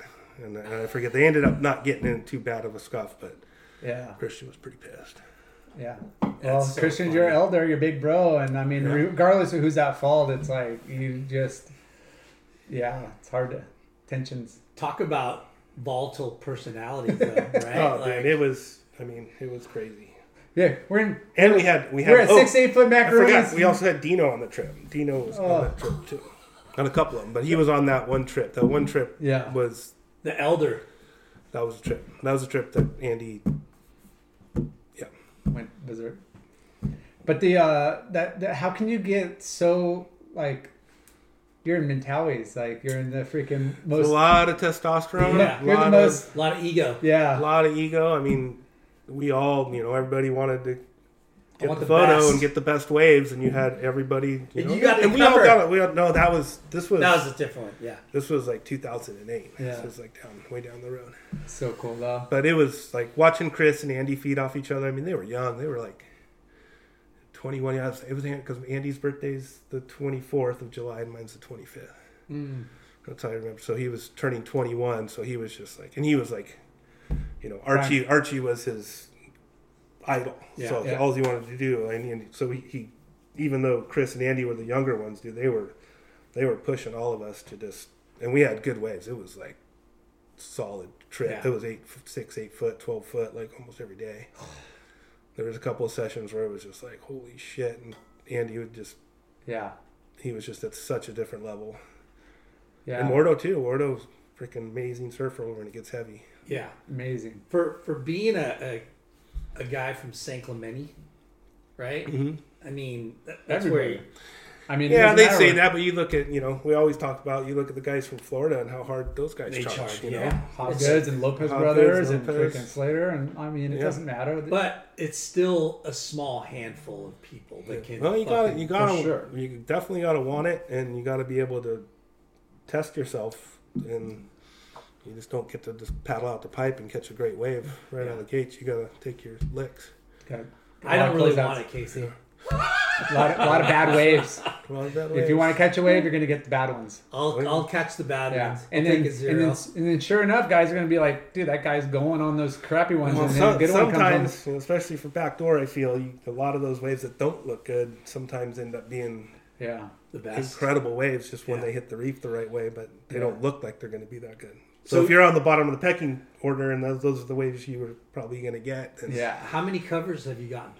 one for for surfer or surfing. Like Yeah. I got The a couple, ones. like I got a couple happy covers back in the day. Yeah. It was cool.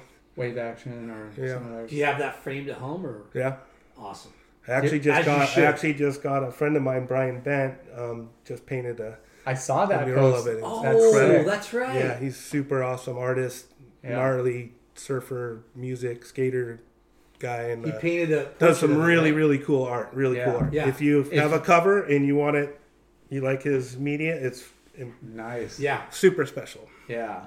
Super special. Came out awesome. That's awesome. Yeah, he uh, he's a talented individual. You know, if, Yeah. you, if you're in industry and you've ever walked into a Becker back in the day, Yeah, exactly. Yeah. he did all the uh, design and stuff, artwork for. Oh, for that's them. him. And then For all the Becker stuff. and then him, like you said, you know, music, you know, Yeah. musician. Him and his daughter Have have, a a band, band, yeah. and they're super Like, dynamic full together. cool surf Yeah. rock, old surf Good style and Yeah. yeah. old school, but talented, super cool. So when did you move back to st Clemente? Like as of now. No. Um, Like after Uh, Hawaii, Yeah, Hawaii. after after Hawaii, I moved back out of there finally to move back to the mainland for for good. why did you And move that back was- to? I think I was just I think I was just done, and I was also starting to make some money surfing, like starting to get paid to to be, you know, chase the photos and the videos. So Yeah. I felt like it was better for me to just go back and be around those guys and more productive Yeah. at here. Did, did which we were lucky because we could be productive in our own backyard, whether it was Huntington or Newport, but especially with like lowers and, Yeah. and Salt Creek, it was Yeah. you know you had Mexico just across the border, and like we had Did you secure a, a good contract with anybody? uh, a couple guys. I, I rode for XYZ was like a really good one for a while. I don't know if you remember those, those Yeah. guys, Danny Way and Yeah. Colin and Tommy Caudell and uh, their buddy Hans. They they they started XYZ, and it was right up my alley because I was I loved to skate and Yeah, surf and was you know th- so they started that which back in the day it almost took off but it was just so Yeah. competitive as we know with, with those brothers, guys right? the Str- I was Chris Struthers Yeah. Pat Moss yeah, myself obviously Danny and Colin were the skate guys it was super fun but I got to be with them for like I think it was three years the, the length the, the company was around and doing well um, just hard to keep things going if you don't have just super deep pockets but Yeah. we got to do some super fun trips and- yeah. So that was fun. And then uh, kind of had just a couple smaller brands that kind of helped out that were trying to get into the surf market. So you know, I was friends like Mark Moreno was working at the magazine, and he hooked me up with like hardcore back in the day. But they paid me a chunk of money to be a surfer. So I was just I was just super fortunate to Yeah. be able to do Just it. And it was never continue once again never making a ton of money like Yeah. some of these guys are today, but making enough to where it's like, well, Yeah. Yeah, I could get be working. surf. I can be working a full time job, and I'd be making basically the same. Yeah, and you're surfing, And I'm surfing and yeah, every day. easy decision. So Did, so did you stop selling the knee braces? yeah, I came back from there, and they they ended up getting another rep, but I was to the point to where like surfing was kind of becoming a better Yeah. income, Yeah. and uh, so it was, it was a hard decision. I, I, the years I had there were so so precious. Yeah. So I mean, the stories like that house could tell at Keiki Yeah, was just that whole zone was just um, unbelievable. Yeah. I can imagine. I mean, I can't imagine being a rep in Hawaii, because I mean, repping and, and at that age, Well, I mean, it's- married with hardly any. Yeah, but I was it was even though I was working as rep, I wasn't in the surf shops like what we do now. Yeah. today is like a, you're turned making into you're a making passion. a You know, I Yeah. really enjoy what, what I do today as a rep. But back then, I never, I never ever thought that I would be like, oh, I could take this and apply it to. I should go try to be a rep in the surf market. Yeah. like never even fl- crossed my mind. It's Yeah. funny, right? Like, Yeah. Because you see Yeah. friends of yours that have done it. And then when I moved back, that's when you know things started to slow down. Money started getting tighter. One during one of the recessions that we had, and it was like things were just getting tighter and Yeah. tighter. So I'm like, okay, well, I need to either need to figure something out. What am I going to do? So Yeah. I ended up starting with that sunglass brand Hoven back Yeah. in the day because one of my best friends I grew up with um, was working for him, and he got. I ended up getting paid a little bit of money to be a surfer for them to get photos. You know, a couple hundred bucks, whatever Yeah. it was. And, Yeah. But they, and they then that turned in, yeah, and then that turned into where as they started growing, and like Chad Navarro was there, and my buddy Tony and Alan, and uh, and then it just turned into where Chad's like, "Hey, dude, why don't look? We'll pay you a little bit more, and you're gonna get on the road with me, and I'm gonna turn you into a rep." Yeah. And I was just like, well, So that was your first That was my first job. gig. So I was still surfing a bit, making a little money there, but started working with them, Yeah. Doing the repping thing. And did they have a previous rep at the time, or they say, "Hey, just No, it in was house"? still or you pretty gonna new. So, The- so, SoCal, like, what was your job? The brand I was doing basically so like Orange County and, and San Diego. Nice. but mainly focused. But the brand was new at the time, so they were they had money and they were going full steam ahead, and uh, so it was kind of growing until the wheels fell off. And So Hoven was like, you know, that was emer- my intro point. Yeah, Yeah, what's that? that was my intro. Yeah, to and that was like the emerging, uh, you know, emerging sunglass brand that like When it wasn't so saturated. wasn't yeah. so saturated, but they Yeah. came out and. It's getting there, but yeah. But there was a good price point. good price and point. They came in. good styles, Yeah. and they you know they got. They had Archie on the board. They had Corey Duffel, which was awesome. They had Jason Jessee involved, who was a Yeah. good close friend of mine that I grew up with in San Juan. And then, uh, you know, they got Aki on board, so I had to hang out with Aki a little bit, which Shit. was freaking awesome. So what, what didn't ride for Oakley. Well, he did. he did, but I remember the Hoven on his board for a while. I don't. I, I don't remember that. I do. Yeah. You don't remember your, you know everything. yeah. Um, but what was it like selling? You know, going into the the shops. You know, did you have an account list already with like? Yeah, they already they already had an account list and like a full attack list of the ones they wanted, and ha- already had some shops open. And uh, yeah, so it was it was, you know, And and then I, I knew you know I knew all the guys at Killer Dana that ran that shop. I Yeah. knew the guys at LSNS and uh, obviously HSS. I still you know knew Yeah. Aaron really well, and uh, yeah. so And then we started getting into the Jacks and HSS, all the bigger ones, and yeah, uh, and it started doing pretty well. nice. And so I was kind of there just just doing that, and they were giving you know I was basically full time Yeah. for them, and then still being able to chase the surf when the surf got good. Well, I, I just I like hearing these stories because you know I'm sure you've had it, and we've all had been asked like you know a million and one, whether it's a shop kid or an industry or a kid's you know one of your soccer parents like how do you how did you even get in your industry? How did you get that job? It sounds so awesome. I what, is there any opportunity? You know, like you get hit up all the time, and it's kind of hard to pinpoint. Yep. It's like well, we grew up in this industry, you know, as Yep. part of it, surfing, and then you know doors open up or opportunities open Yeah. up and you know here you are still surfing making a living sunglass opportunity opens up and you got to start from somewhere Yeah, start and that's somewhere. where you start You just brought up a conversation I wanted to have with Kasey because I don't. I'm pretty sure it was you, Kasey, where you were somewhere at a party in San Clemente, and it was a bunch of like surf coach parents. Oh, and, Oh shit! Right.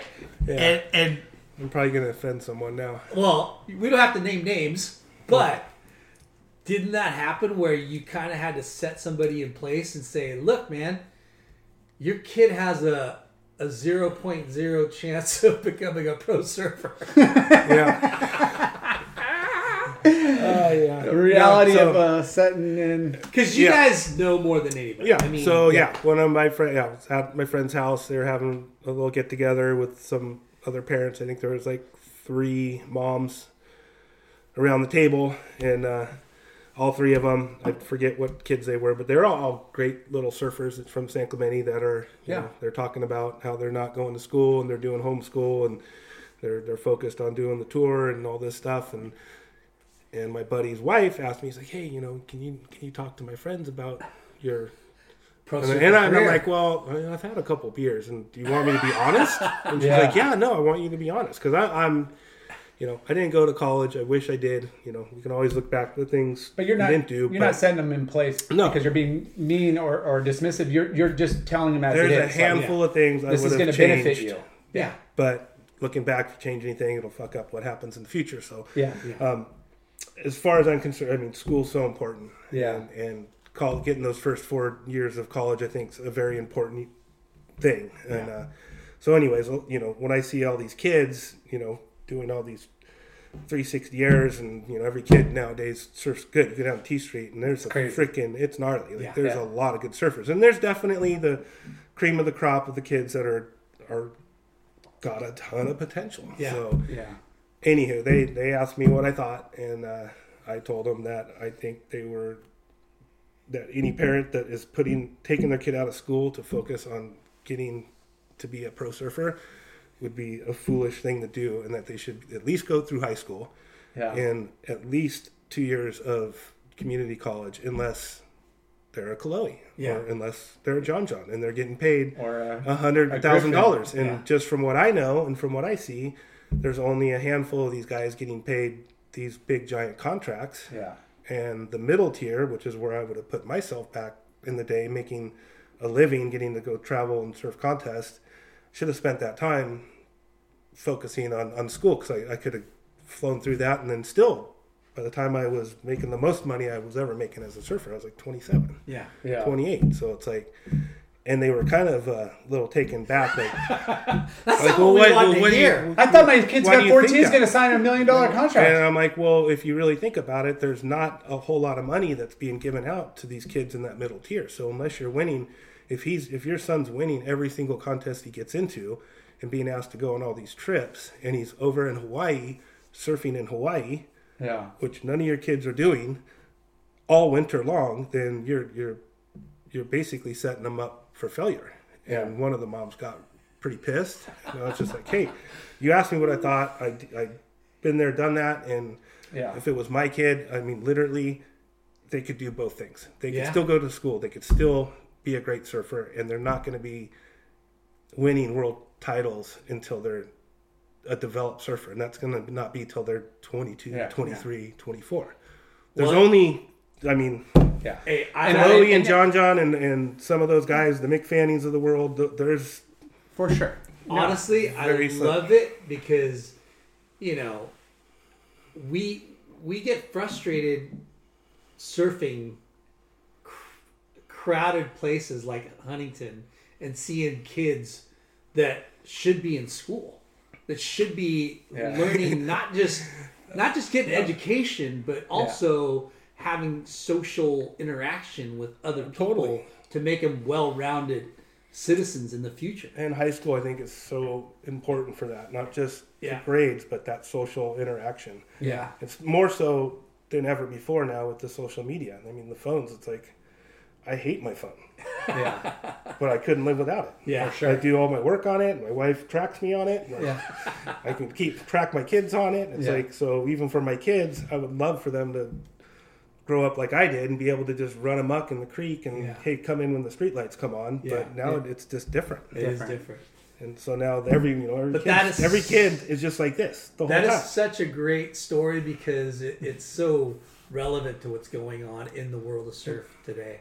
You know, like it's it's a shame that it, it I mean, honestly, I'm jealous of Yeah. that kid, but in reality, in the future, like you know, you hope for the best, right? Like, Well, and unfortunately, with all the COVID and stuff we've been dealing with this last year, I think I mean marketing budgets are gone. Done. yeah, So You gotta like that mid tier, which was always a tough tier, anyways. Like once again, I think me and Jay were the timing that we had during the industry, and when it was there was just a lot going on, and you know now I just don't. It's just like And that- and you're that- either getting a photo incentive and a free box of clothes every three months, or Yeah. you're getting paid two hundred and fifty thousand dollars. Yeah, and that's unfortunate. And that's Super I think unfortunate. I think that's that re, you know lies on the shoulders of the industry as well because you know great brands like a Quiksilver and um, like an O'Neill and all these you know kind of old school generation brands that have survived you know the the ups and downs of the last 30 40 years they've always had and even Volcom took you know their, their page out of the notebook of you know shop kid you Yeah. know best kid best shop who's our best shop okay let's make sure we got the best kid on their team on our on, Yeah. you know and they're at that level and then then you look at it like a regional or a state or west coast east coast okay let's like make sure we got the best like east coast west Yep. coast and then let's make sure we got the the best kid that's aspiring to be like a tour guy Yep. or whatever so there's always layers within the, the the marketing plans of these companies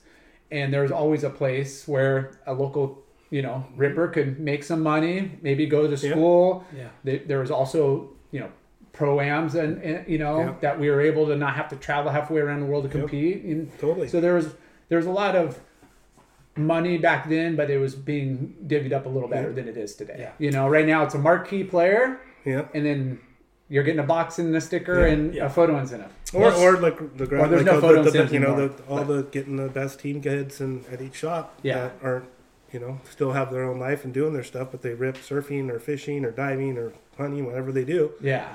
and you're doing that. Stuff. And that, I mean, that's just different times and everything now with the social media and stuff. And, you know, we had the, the magazines, and that was so important to, to show up in the magazines and, Totally. and, to be in the video that, you know, Snapping per- Turtles putting out a movie a year or Taylor Taylor Steele. Steele, whatever. You need yeah, to to make get sure. those parts in that movie were huge. and So, yeah, I mean, it helped both of you for sure. parlay Both of us, yeah. your careers to move on, on Yeah. to the next tier. If we, if we didn't have those platforms, if we didn't have those relationships with those And- guys, Yeah. and wouldn't again, re- happen. relationships because there's a lot of guys that ripped that never even got in a freaking one of those Yeah. movies, and it Yeah. could have been where they were, could have been their attitude, it could have been like dumb luck. It, but you know, to be able to, you know, again work work that angle with those guys and and be able to follow it up next year, you know, and next Yeah. year, and and and having it prolong.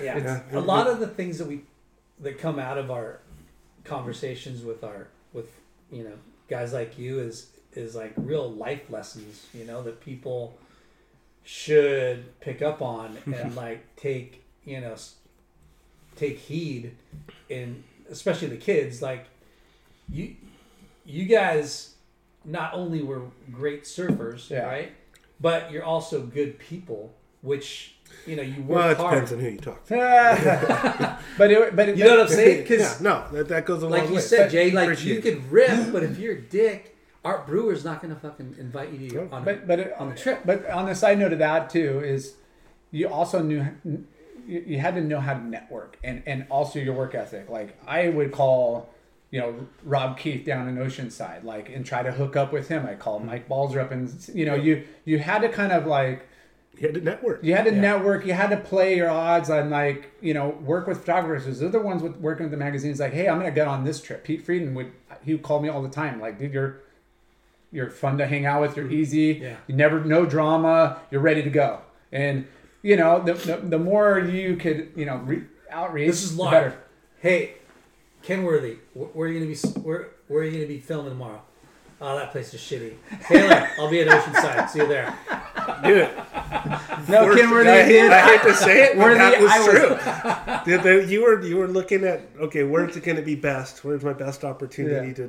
to, you know? And then you would start working with Yeah. Balzers and Rob Keith and Art and Larry and all these guys. Yeah. And it's like if you were like showed up at the beach with somebody else, you would have been like. If I showed up at Creek with a different photographer and Flame Yeah. was down there, he'd be like, Yeah. Oh, "You're You black- cheating you're- on me. No, you're blackballed." Yeah. like literally, I will not turn my camera towards. That's Yeah. so funny. Flame, Flame, Like it, it, it Flame happened. told me he's all I got one of the best shots I've taken in a long time of you, and it's going to be like a quarter page and would have been like a two page spread if you had color. And he's all you need to put more color on, and I'm like ding ding ding ding okay. Next thing you know, like I'm showing up with, you know, what he asked for. Yeah. you know, You know who was one of the best at that? Jason Hoey. Jason Hoey for sure. He Dude. got, he got multiple covers at closeout tubes because he had Yeah, color coordinated and was at the right place at the right time and surfed well. yeah, Flame told him that, right? yeah, Well, he knew he he kind of. I mean, there was a handful of guys that definitely. Yeah. I mean, we all did it. Yeah. But I mean, it was it made a huge difference. yeah. Dude, well, think of okay. There's been a lot of covers in this world, right? In this in, in mm-hmm. surfing, Oh yeah, well, surfer, for sure. 50, But 60 years to, of to be on the cover, right? That's Pretty almost special. like winning the Yeah. lotto. And Hoey probably got what? I think he had I know he had at least two. Yeah, I on think he had surfing. At least two. two or At three. at least two on, on surfing, and he might have had another one on surfer. And Yeah. no disrespect to Hoey, but wow. Hoey. Of all smart. these people in the He's smart. world, Yeah. you know, he was at the right place at the right time. No, but there was like, Twice. like But Flame was good at it. Flame was at- was, good at it. Flame was an incredible photographer. It was Salt Creek right at his backyard, front yard, whatever, and he was the editor chief at the magazine. So it, Yep. to go shoot photos with these other photographers that are freelancing, whatever, Yep. versus the staff photographers like a brewer, you know, these guys that they contribute to the magazine. They're staff, like they're they, they it's a, it's got more weight. and there was a lot of up and coming photographers, which once again go back to what Jay was saying, like different time. I mean, there was no autofocus and take 500 photos. It was like you had a roll of 36, and if you were swimming in the water, Yeah. you had 36 photos, 36 Period. chances to 36 get one shot. chances, and Yeah. like so. Yeah. Yeah, so a lot of these younger photographers would, would start working under the guy like Larry and Flame at, at Surfing or the, the Brewers and whoever was at, at Jason Murray at Surfer Magazine and like Yeah. so you were trying to just all right, where do I need to be?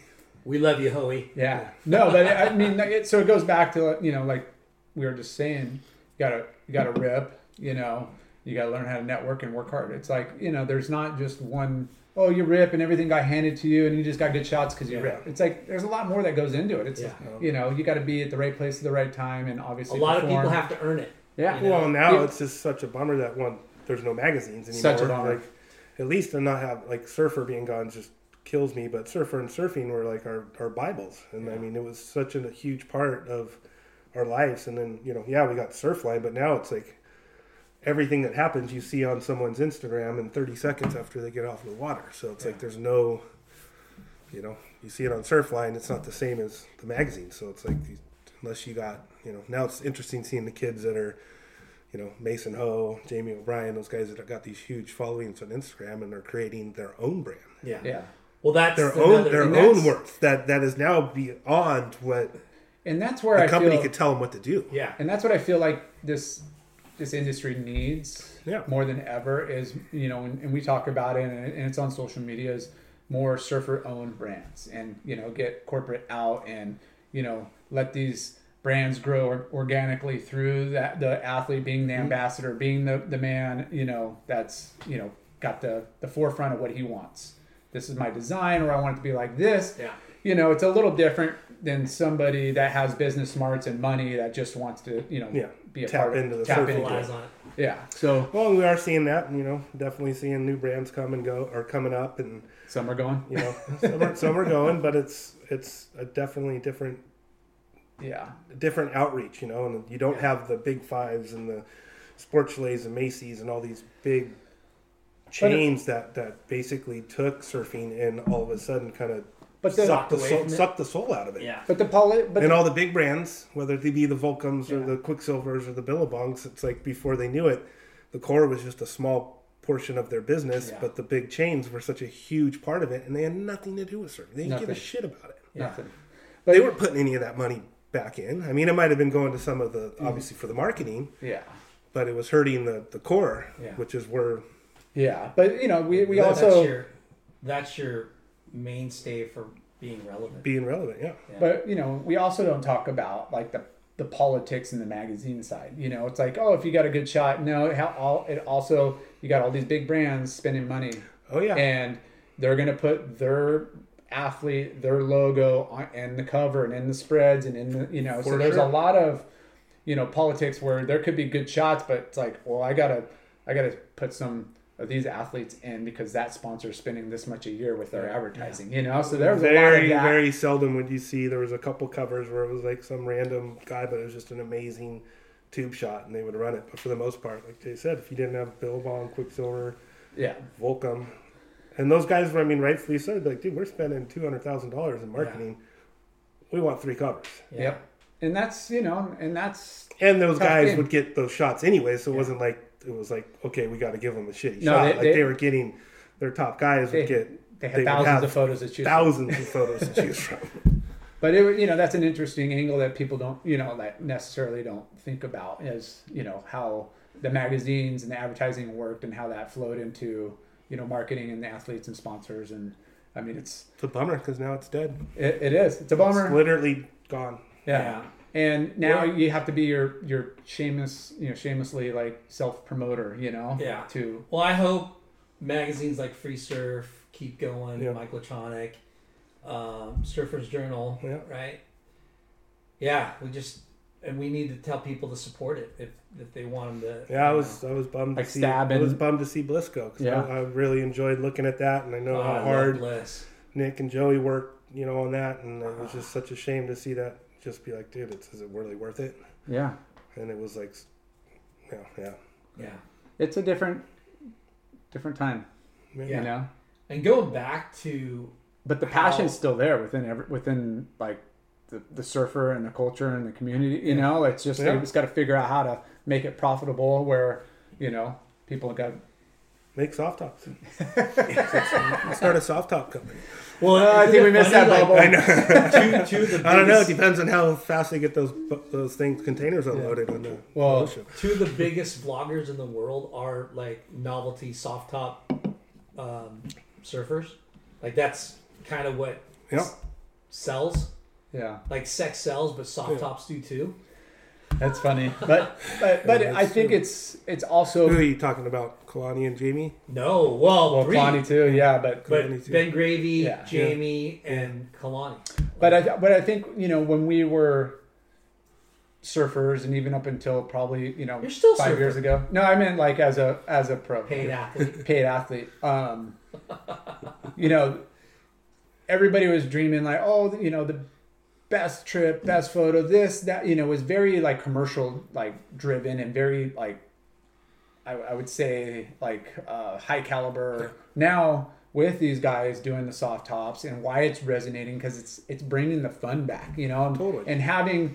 It's okay to be kooky sometimes, and it's okay to show your wipeouts, you know, and it's okay to like ride a different board. And you know, back in the day, if you rode different boards, we're like, dude, what are you doing on that? You look like crap, or you know, you're gonna ruin your surfing surfing that twin fin or single fin. Now it's like, no, actually, it's gonna help you because it's gonna make you more well rounded, and I'm gonna have fun.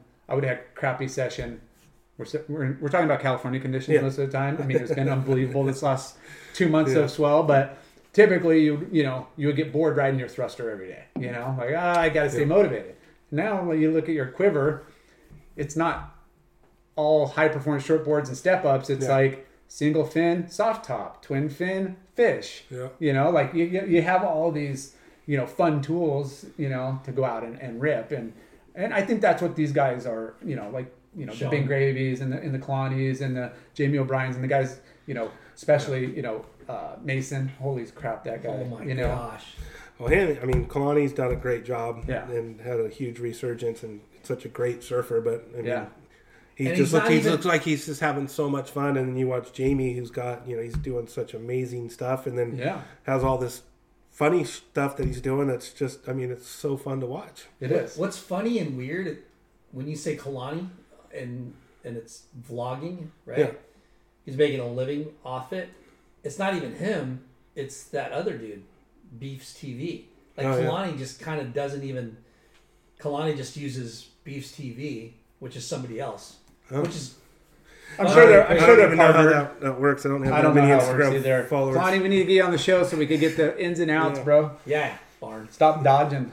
No, but um, but yeah, I don't know if they're partners or how that works, but um, but yeah, I mean, it just goes to show, you know, Okay, you don't have to be the the best tour surfer to make a living. Like there's guys making a living that are great surfers and could be pro surfers at, at the highest level of, you know, the, the tour. especially now since there's who's your tour right now. favorite um, vlogger to watch right now? Oh, Meso and Jamie for sure. Mason Hill. Mason Ho. Me Ma- too. Mace is just Me too. he just stokes me out. I want Archie to not talk and just do what Mason Ho does. Just have some rad surfing in it. No talking, just rad surfing because we all will still watch Archie surfing, right? Yeah. And just get kind of just do what fucking Mason's doing, putting sick music to him surfing. I don't know. Right? You, you, you watched that Curren. We just talked about the Curren drop, and it's kind of cool to watch these guys play music and talk and Yeah. talk fins and. Was and- it like there was some but- crazy like barrel or airs? it was but- like, oh my gosh, that's look, he's riding this funky board and he's having fun. I know what you jamming mean, though, but- Yeah, Curren's got a weird personality, and and and you know you you know him more than we do. Archie's pretty like he's super cool, but You I don't, don't need think him. Archie's going to do that. yeah, but he you could. I mean, I would watch Archie. You would watch Archie surf if you Well, had for sure. If for you had sure. cool music to Archie's. Archie's Garage TV. Yeah, Come and on. all he did is surf, and you have cool music. You'd watch Yeah. it. Rent, I'd watch wrenching on cars, doing building Yeah. stuff, freaking. Hey, can But we he's can we doing- do a surf side of this, and I'll just go do the surf, and we could do this on the podcast and research J Lar. I can make a second running. What? Sure. I'm gonna work on my. Is it what do you call it? Vlogs? I'm, I'm gonna go get a. I'm gonna go get a. I gotta really work on my, soft my top. vlog Comcast. Yeah. All right. Yeah. So, talking about today, have you done done any um, wave pools yet? No, I have not. Why not, bro? I just haven't. I haven't done the BSR one, and uh, We got to get you out there. haven't. Yeah. BSR. Either BSR or fucking Slater's. Yeah. Well, that Sign would be up. awesome, but uh, yeah, it just has it just hasn't happened. Mm, Yeah. I don't really. Salty I mean, Crew don't get me wrong. A sales meeting there. We were. It's funny you say that because we were planning on it prior to all the COVID. COVID stuff, and that's Ah. still you know we probably will one day at, at the BSR one Yeah. go and go do something like that. That was been talked. Our last couple of sales meetings we did prior to COVID, we got to get everybody out here and go fishing on the boats, which was super fun. But, Yeah. you know that's what's cool. Mo- almost every one of the guys associated all still they love to surf, love to fish. So Yeah. the wave pool thing would be fun. So let's just retrack a little bit. Like you, you got in industry with Hoven doing sunglasses, still making some pro surf money. At what point did did you just go all in? Did you pick up another brand or two? or- Yeah, um, started eventually working for Block Surf, Block which Surf. was huge. Larry Block's been in business for 40 years and Yeah. basically a distributor. So he sells, we sell everything from leash strings for 10 cents all the way up to Thule racks and board bags, Dean kit, like everything. So Yeah.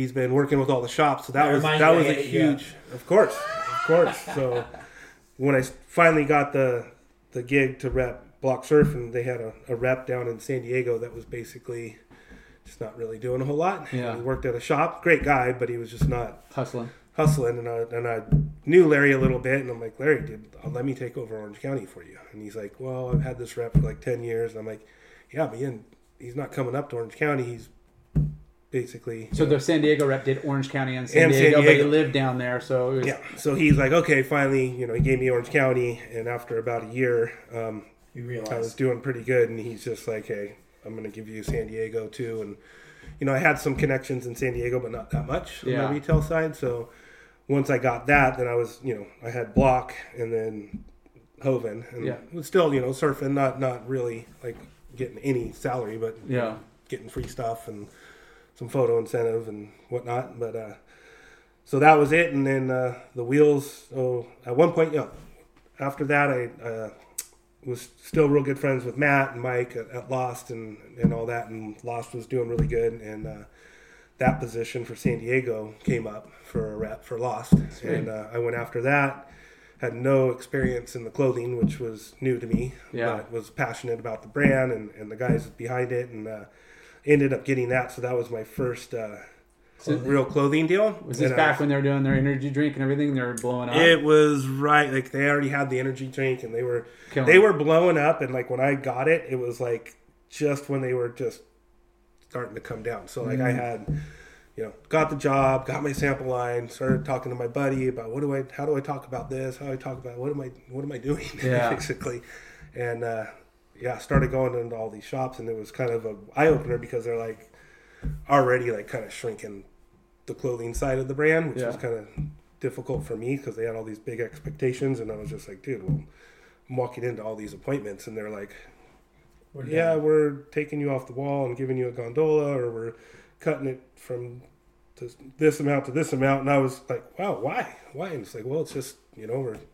looking at sell-through reports, and this is what we're dealing with. So What, and what was I it? did- Do you think marketing, design, a little bit of both, team? that's I mean- always been an interesting dynamic, just because you know they've done such a great job with the surfboards. Yeah, you know, not just Matt himself with Mayhem, but um, with it being Lost Surfboards, and that's you know, and Channel Islands did it back in the day. They came Channel out with Islands, they came out with Rusty, a clothing yeah. company. Yeah. They were pushing the Channel Islands clothing, and it would completely just flopped. That's and there was like you got Channel things. Islands and you got Lost. You got the two biggest branded surfboards, Yeah. and you know, so I just don't think the clothing. And Lost has, I think, done a great job. They've had some great success, of course, but it's just Yeah. it hasn't turned into like Yeah. the Volcom or the It's like it's like we get it, right? Like if you have a successful brand, you, you want to diversify your portfolio and you want Everyone to get in other does. categories. But sometimes it works and seldomly it does, and most of the time it doesn't. Yeah. Because like it's tough. Rusty was Rusty pretty was- much Another Dominating. Yeah, it dominated for for fucking years. For and years, You're yeah. like, okay, this will never go away. yeah. And what happens? It, it went away. Yeah. And again, Channel Islands, you know, we had Lambrezi on, mm-hmm. and I- I didn't know, but he was kind of spearheading the soft goods and accessories of Channel Islands, but it's too hard. No one, you Yeah. know, because in this world of, of you look at the, the, the pie of, a s of, of retail, Yeah. the pie is big. No, no one's coming to you saying, "Hey, we got a big chunk of this pie that we need to fill. yeah. You want to fill Yeah, it, take Jay?" it from Right. somebody else. You know, it's, like, already it's, it's, it's, someone's losing their Someone's someone's losing their share. something yeah. To get And- to get you to be in that spot. And it's crazy because Lost, it was so uh, in your face, kind of like tongue in cheek, and They've you know, always stayed true to themselves. Give them it, it was it was it could have been, and it was a you know an apparel brand that Yeah. people were digging at one point in time, right? Yeah, they had. Well, it was just that whole I think vibe with the with The Vol- with with Volcom doing the like youth against establishment Yeah. and just edgy and you know kind of the middle finger to the Yeah. industry and everybody and everything going my mean- own way. Mm, lost Lost was took similar. that same. so was the was it right after they were doing the we had Mick Fanning and it was like a Mexican guy. Remember those ads? oh, they're so good. the, Oh, Mick- yeah, yeah. The, the lost. Yeah, Yeah. we have that was you funny. know Should bring some of those three-time. Mexican champ Mick Yeah. Fanning. they did some Yeah, really they- creative They stuff. They got some, yeah, exactly. They got they did some really creative stuff. They would be a good get Matt and Mike on here. That'd be funny stories. Yeah. so that so you took So I did Lost for I think I lasted like six months, and I was Ooh, like that's maybe fucking maybe quick. eight months. It was just it was just tough. It was just really the timing was tough, and I was getting kind of you know I still had was working for Hoven and doing block, and uh, went back to the guys at Hoven and were just like, hey, if you can get me back to where I was, I would rather just go two you know both feet in with you guys than than being and chasing around four seasons. yeah. And So uh, wait, did you quit Hoven to, to do Lost? no, Or- they they but they Divvied up the they territory. they were paying me a draw or not a draw. They were paying me a salary. oh. So they were paying me to work, and it was pretty good. It was really good. So when I decided to take loss, knowing that I was probably going to take six months before I started seeing any income Yeah. come in, they're like, "All right, well, we'll pay you this much for the next couple months, and then you're going to go to this." And Commission only. and it was a little bit more than that, but it was Yeah. which was nice of them, but it was definitely like, oh, okay. Yeah. And then things just weren't uh, what you know. And, the, and Lost was going through some different growing pains when they were you know in La Jolla, and then they were coming out. They came out of La Jolla, and, and there was just a lot of moving parts going on at that time. And I was just Yeah. like, dude, I, I I need something super. You know, I just got married, and uh, we were, I was just like, I need something that's I know I Stable. can count on. So Yeah. Yeah. went back, got them to, to agree to get me back on board. So I was once again doing Hoven and Block again, and then the wheels fell off at Hoven, and all everything, everybody just scattered like ants, and that happened kind of overnight, and just basically mismanaged money and all that. So that was kind of like all, all of a sudden I was just doing Block, Wow. which was doing all right, you know, it was doing all right, but yeah. and then the guy, two of the guys that were with Hoven forever, we had to go through a bunch of legal mumbo jumbo. And once the dust cleared with that, um, I didn't know at the time, but they ended up starting Madson after a year of waiting for all the BS to, to stop. And when they started that, I jumped in with those guys. So started out with Madson doing block, and that's when you know it wasn't too long after that that I was talking to Milo, and you know they actually sent me Salty Crew guys sent me a box Gear. that I had no idea. I just get this box at my house with this card that I still have, with Yeah. a handwritten letter from Jared and Milo.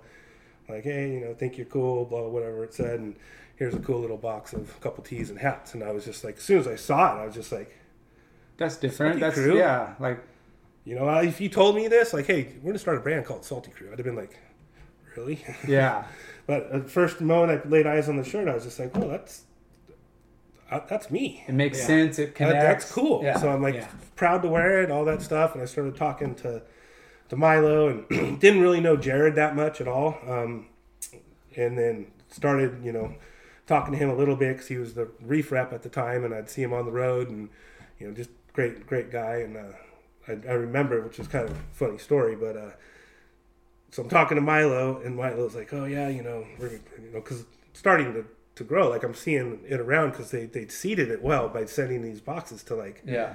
you know Milo's top 12 reps and a bunch of these other guys to where all of a sudden it starts kind of like little seeds are like planted and uh, I'm like well Milo when are you gonna get a rep he's like oh well you know we're looking at one right now I'll let you know and so they ended up uh, tried to get Joel Olnick to be the rep for Salty Crew and it was right in the infantile stage Yeah. and Joel turned it down, and I got it because Joel Joel was already in in with, you know, he was good friends with the guys at Roark. Yeah. Roark was already like starting and going, so he he committed to, to to Roark, and then when I think when they asked him to do it, because you know he dies and he'd already been doing the apparel and all this stuff, so then they, they called me up and like, hey. do you Boy, want did it? they did they dodge a bullet? Oleg is a dork. Uh, yeah. Oleg is a kook. Just kidding, No. Joel. Kid. It's awesome. Stoked for Joel. He's stoked. He's I think Yeah, he's no, happy see with Electric and, and and Roark, and it worked out for me because it was the perfect scenario for me. Because literally, Jared handed me Jared Milo handed me four T-shirts and four hats and said, "Here you go. Here's your line. See what you can do." And Jared's like, "Hey, just like we got it in Mitch's La Jolla, and I think there was." I think Claremont had a couple tees at the time. I mean, we literally had like four tees and four hats. Like, And, and yeah. that was your territory, San Diego or Orange, Orange County and San Diego. Yeah. So I was like, cool, you know. You know Yeah. Started talking. How hard was it to get into the hangar? It, it wasn't that hard. It wasn't that hard. So yeah, Hanger had it, but once again, it was so small, you know. And I'm still at that point, like, I, this is so cool, but I didn't really think it was going to just blow up. Like I knew it was going to could be good, but I didn't Yeah. know what to expect. And it was like almost every fisherman too, right? Like Yeah, I'm not a fisherman like Jared or some of these guys, but I Yeah. could tie a knot and catch fish. He knows how to shoot a gun and bow and arrow. and- yeah, I, yeah, I like yeah. to kill stuff I can eat. Yeah.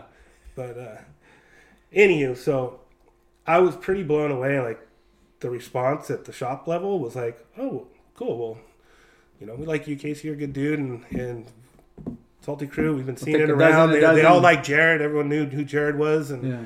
and Milo for that matter too. And they're just like, shoot, you know, yeah, send us some hats and some tees. And it was like those first two years, it was all at once, hats and tees, and it was just like every other week I'd go in there, I'd be like, yeah, we'll take another twenty hats, another Yeah. couple stacks of tees, and it was just all count and fill. And then we started making some cut and sew, which was mediocre at best, but you know, especially competing against the RVCAs and Billabongs and Quicks, like cut and sew is just a whole different Yeah. ball game. So it just started. It just started going and going and going. It was just amazing. Yeah. And then it started. How long- how then long the, you the been speed doing- wobbles started coming. How long you been doing it since the beginning? I was their first Pretty rep.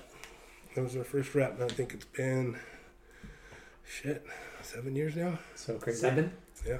So crazy. I was, I was their first rep, and then Willie was their second rep, which was freaking awesome because I always looked up to Willie when I was a kid, Yeah.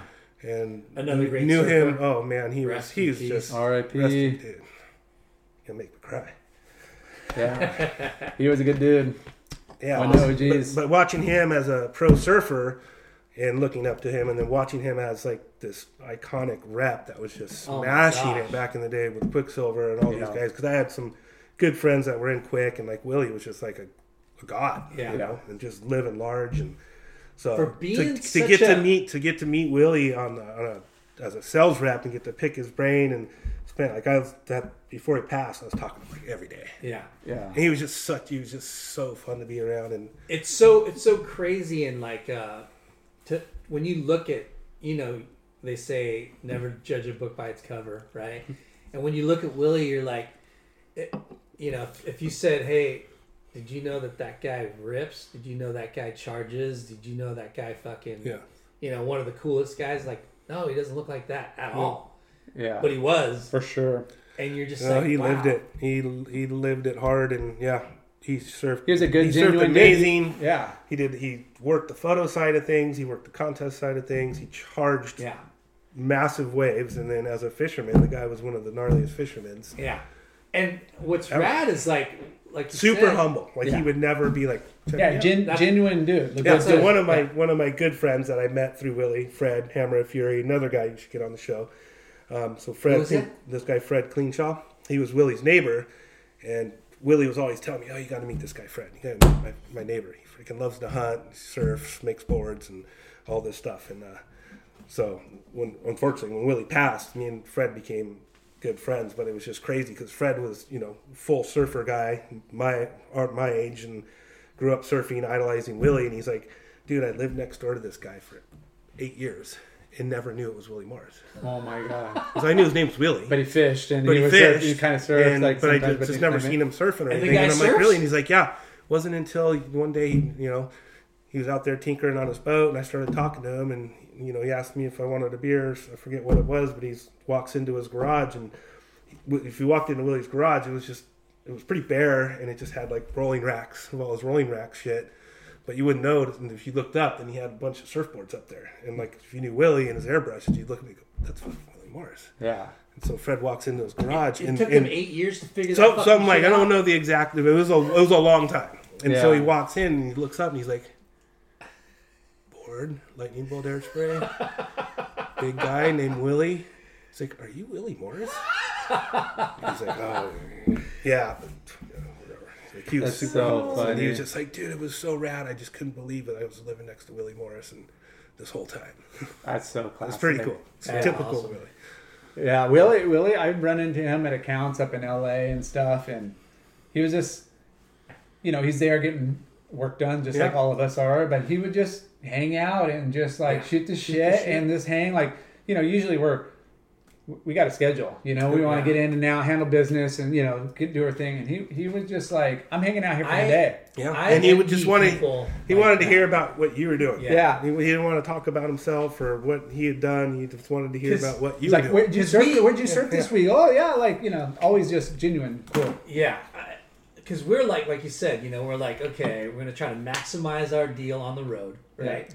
But you want to spend quality time with people, but you want to maximize your time on the road. oh yeah, and and I envy guys like Willie who are like, you know, I'm sure they maximize their time on the road too, but they just seem so much more like laid back, relaxed, and fucking like Yeah, where you, where everyone that they come in contact with, they're like, Yeah.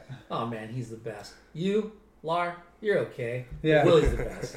He's he's probably doesn't have a, a kid he's got to pick up at daycare before it closes, or you're gonna get fined Oh, here extra come the money. excuses. Oh, you got to get back for soccer practice or water polo practice or this or that. totally. Hey, Yeah. that's we, just we- different. you know, being Yeah. in sales, we know it's like, yeah, I love the schmooze with Yeah. the guys, and there's a lot of times too the accounts are like, okay, yeah. So yeah, you talk. gonna leave? So Here's your Yeah. order. Go. so uh, you were also part of uh, Lockbox Fin Systems, part owner. Yeah. And what was owner. is that still around or Yeah, kind of. We still have it kind of distributed through Block Surf, but it's been uh, it's been tough. It's, it was just super duper tough. Yeah. competing against Future and FCS. I was super passionate about it and Yeah. invested a lot of time and money and uh, In design Just kind and- of just kind of had a, a some R and D?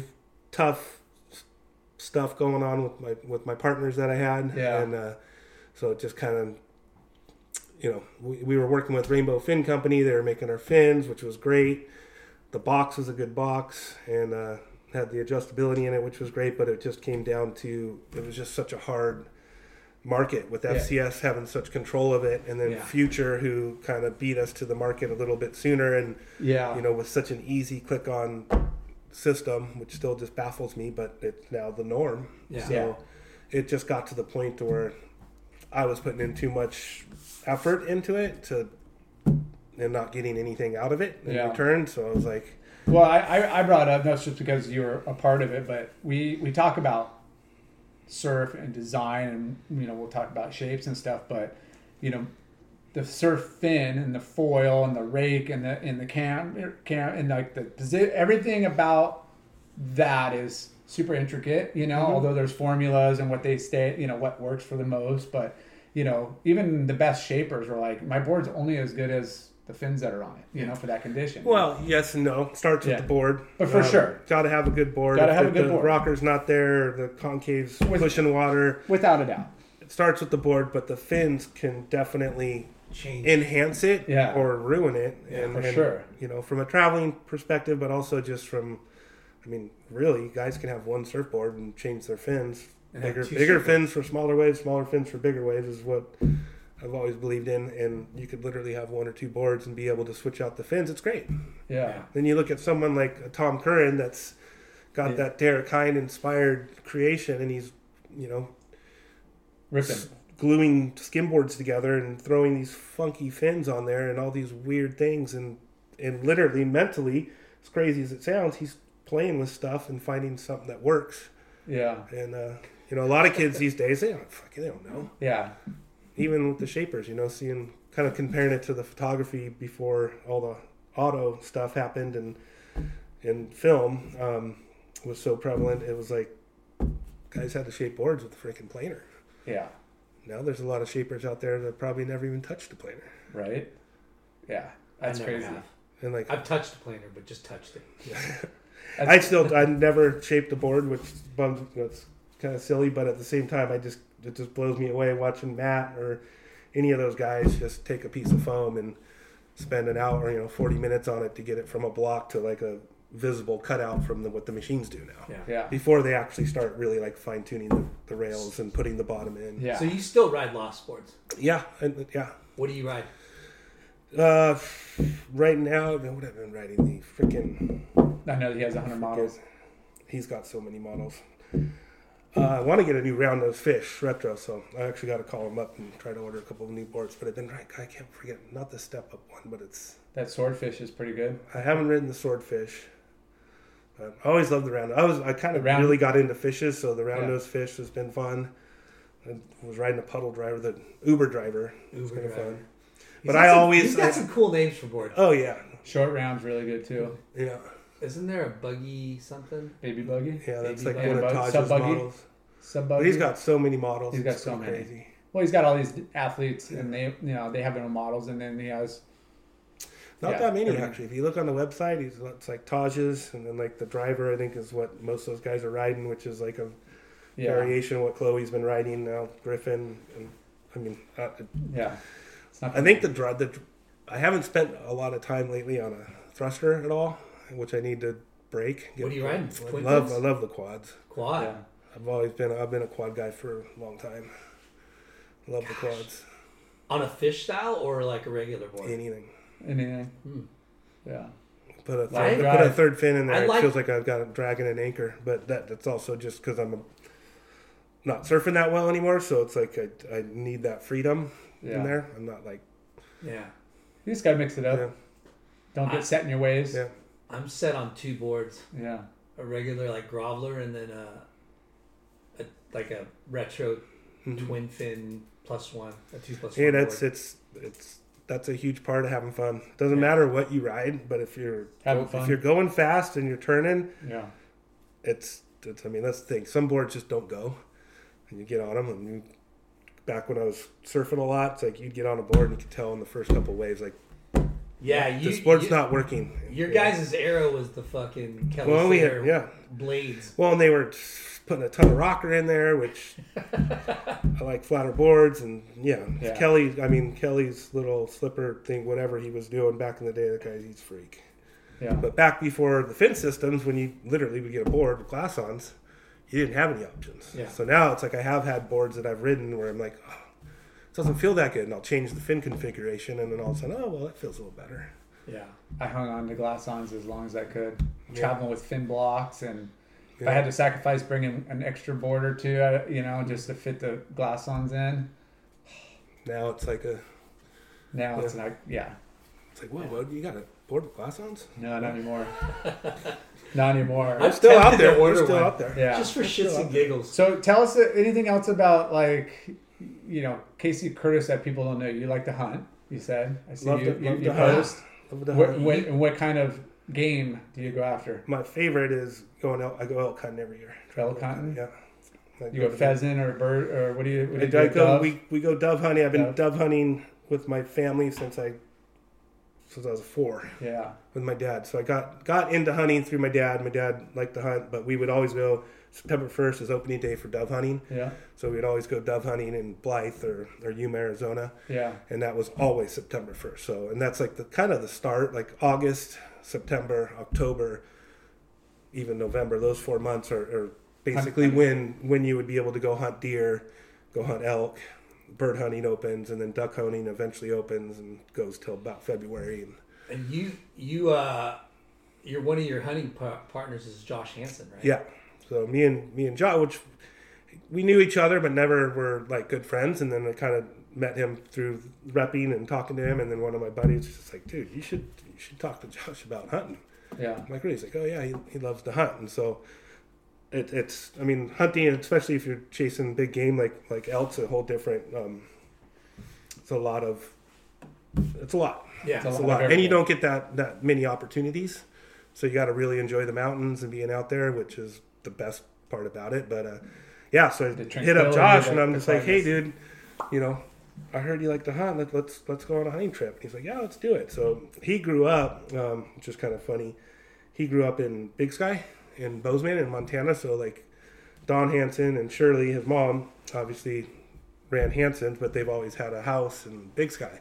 So Josh, before he got into the industry, he went to junior high and high school out there and rode around the same mountains that we hunt now for the last seven years now um, with his dad and Sweet. on horseback. And so we we fly out to Bozeman, go up, post up at his house, and from from his house in Big Sky, where we end up going, where we have a camp, set up our camp, or a few of the spots we like to hunt, are all within like a ten minute drive. Yeah. Right. So it's like driving from here to the beach, parking your car, and hiking in five miles. So we we've been hunting.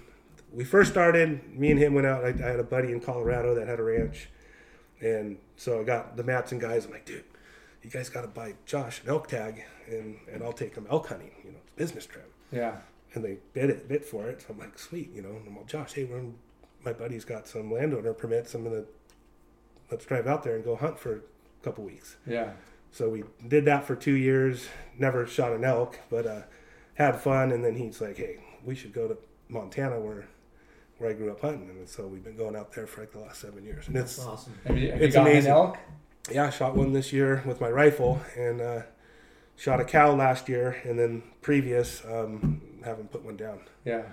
And My biggest, my, your- your- my your biggest freezer? learning. Well, I've had a few really good learning experiences out there, but I missed a really good bull three years ago with my bow. Mm. which still haunts me. A 30 yard shot, a shot I'd make 99 times out of 100, and I just put it right under its belly. Oh.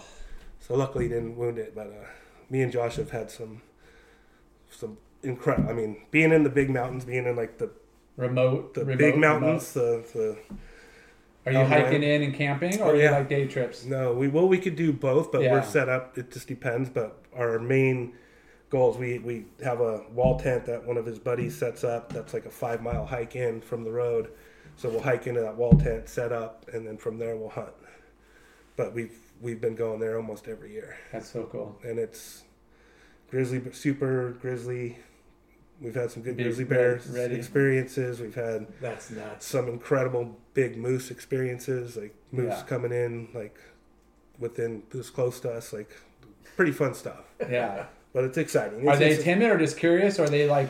well, they like, say the kind of- moose could be super. It could be a very aggressive animal and, and very dangerous, but they they They see they humans seem super docile Yeah. and stuff. But you got to be super careful. But they're not really scared of anything. Yeah, So like well, like why- the elk and the, the elk and the deer are, are pretty timid Yeah. and, and super weary, and uh, but the moose are just like whatever. Yeah. you know. But If where we hunt, I don't even is think actually I could sleep a wink all night with the grizzlies out. I'd be like freaking. Have you um, gone skydiving with them? No. I'm a firm believer that jumping out of a perfectly running plane is is is Is idiocracy? it's, it's he, I, I give it to him. I, I keep thinking I want to do it, but then I'm like, shit, why? Yeah, I'd like to try I, that. I would. I would like, I, I actually would Lauren? like to do. it. What? jumped out of a plane No, but um, my daughter turns 18 this year, and that's her wish to, jump go, out of a plane. to go skydiving. So I told her I'd take her on her 18th birthday. Wow. We should Yeah. hit up- I'll go with you guys. Josh. Yeah. Yeah, Should hit up Josh. that would be Unless sick. you have someone out here, but he, he took one of he took Oh, uh, does, is that what he does for? he Like, took Brady for his 50th birthday. really? So I got yeah. He's got like a. Well, he he literally I think that's he does like it a lot. like we serve or play golf. That's like he goes and jumps out of of a his plane like passions. every week. Like he loves it, yeah. and his brother. His brother likes to do that as well. Okay, I'll have to look into that. That's awesome. So we always talk about like current events and the in the tour, and and we're just big surf nerds, and you know we're super excited to watch the pipe finally after a year of nothing, and then they shut it off again, and we play fantasy. We love watching the tour and the surf, and I mean, do you follow? You follow it? I'm, I'm a huge fan. yes. I love it. Yeah. I, I mean, it's Are you in a I love league? it every. Yeah, we do the. uh My brother, we'd had a one with a with like Jason, kind of a couple of, of us friends, like six Yeah. of us, and it kind of puttered out. But my brother hooked me up with a, a friend of friend of his, and there's like 30 of us, and we've been doing it for like five years. And it's Put like, in- a, put it's like a 100 50 bucks, 50 50 dollar bucks, yeah. buy-in, and everybody you, you win some money at the you win everyone first and second wins something yeah. every event, And and, then then the at the end end of of the the year there's like a Yeah. payout, but it's so much The, fun. the, the So trash fun. talking, Trash and then, talking and just it's yeah. I mean, I would watch it anyways. There's certain events if the waves aren't that good where. But you're watching when But when, if, when, when, when chokes is going and their their pipes going, it's like it's hard to. Like I'm watching it. I'm Yeah. glued to it. Yeah, that's awesome. And yeah. the surfing these days is just. Who's on your mind-boggling. team? I almost always take Kelly because I just know he's going to keep winning stuff. yeah, I always like to have Kolohe. Um, local boy. I've been taking John John, which is I know that's better. a type of tough one because everyone's got them. So it's Yeah. like trying. The hard part's trying to pick those mid tier, Yeah, bottom tier horse. guys, the Yeah. dark horses that. Well, Linden you know. doesn't take any Brazilians on So his like team. Jack Jack So Johnson. He's well, already I, not winning. you know Jack what? Johnson. I I was kind of the same way at first, but they all surf so good, and Yeah. and there's a couple of them that you just never know when they're just going to be unstoppable, Yeah, especially at certain spots. Italo and freaking Gabriel. Gabriel and Italo are, are Well, the like, top like John John. Like you take those top You five, get- it's like you, you I look at the thirty guys that I'm in my pool with. Every single one of them's taken at least four of those five guys. So it's like yeah.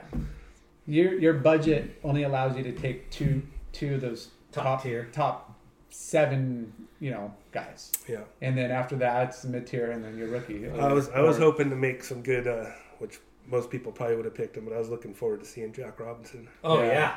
at, and, and, and Griffin sunset. and Griffin. Yeah. Griffin's so fun to watch surf. It's so crazy. They, they, all the guys were already over there except maybe a couple guys that flew back to Cali, and, and it's like, man, why couldn't they just run the event? Yeah. At least sunset. Well, I, I mean, it kills me to see you know the NSSA and all the amateur events Not even know, be able to and, run. and seeing how much Janice and Galen pour into the you For know sure. for decades. Yeah. Not just like I mean, it's been decades that they've been Yeah. developing the amateur ranks, which once again gives that platform for those younger kids to to Yeah. win and, and make that transition to And the East be a pro is- surfer. And it's like for them to not have events, but yet you can still go to Walmart Yeah. Yeah.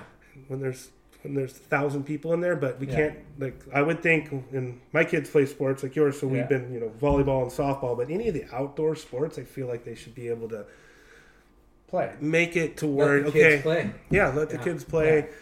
You know, the beach, they could have it to where it's like, okay, every family's got to be 10 feet apart or whatever, or just come down for your heat. Like, they could do stuff to They where it wouldn't it. be nearly as, as bad and they could totally fly under the radar. And it just, it's a bummer that, Yeah, they're running it on the East Coast, and you don't hear any like major drama. Like yeah. all these kids are and parents got COVID outbreaks. They're they're doing it respectfully on the beach.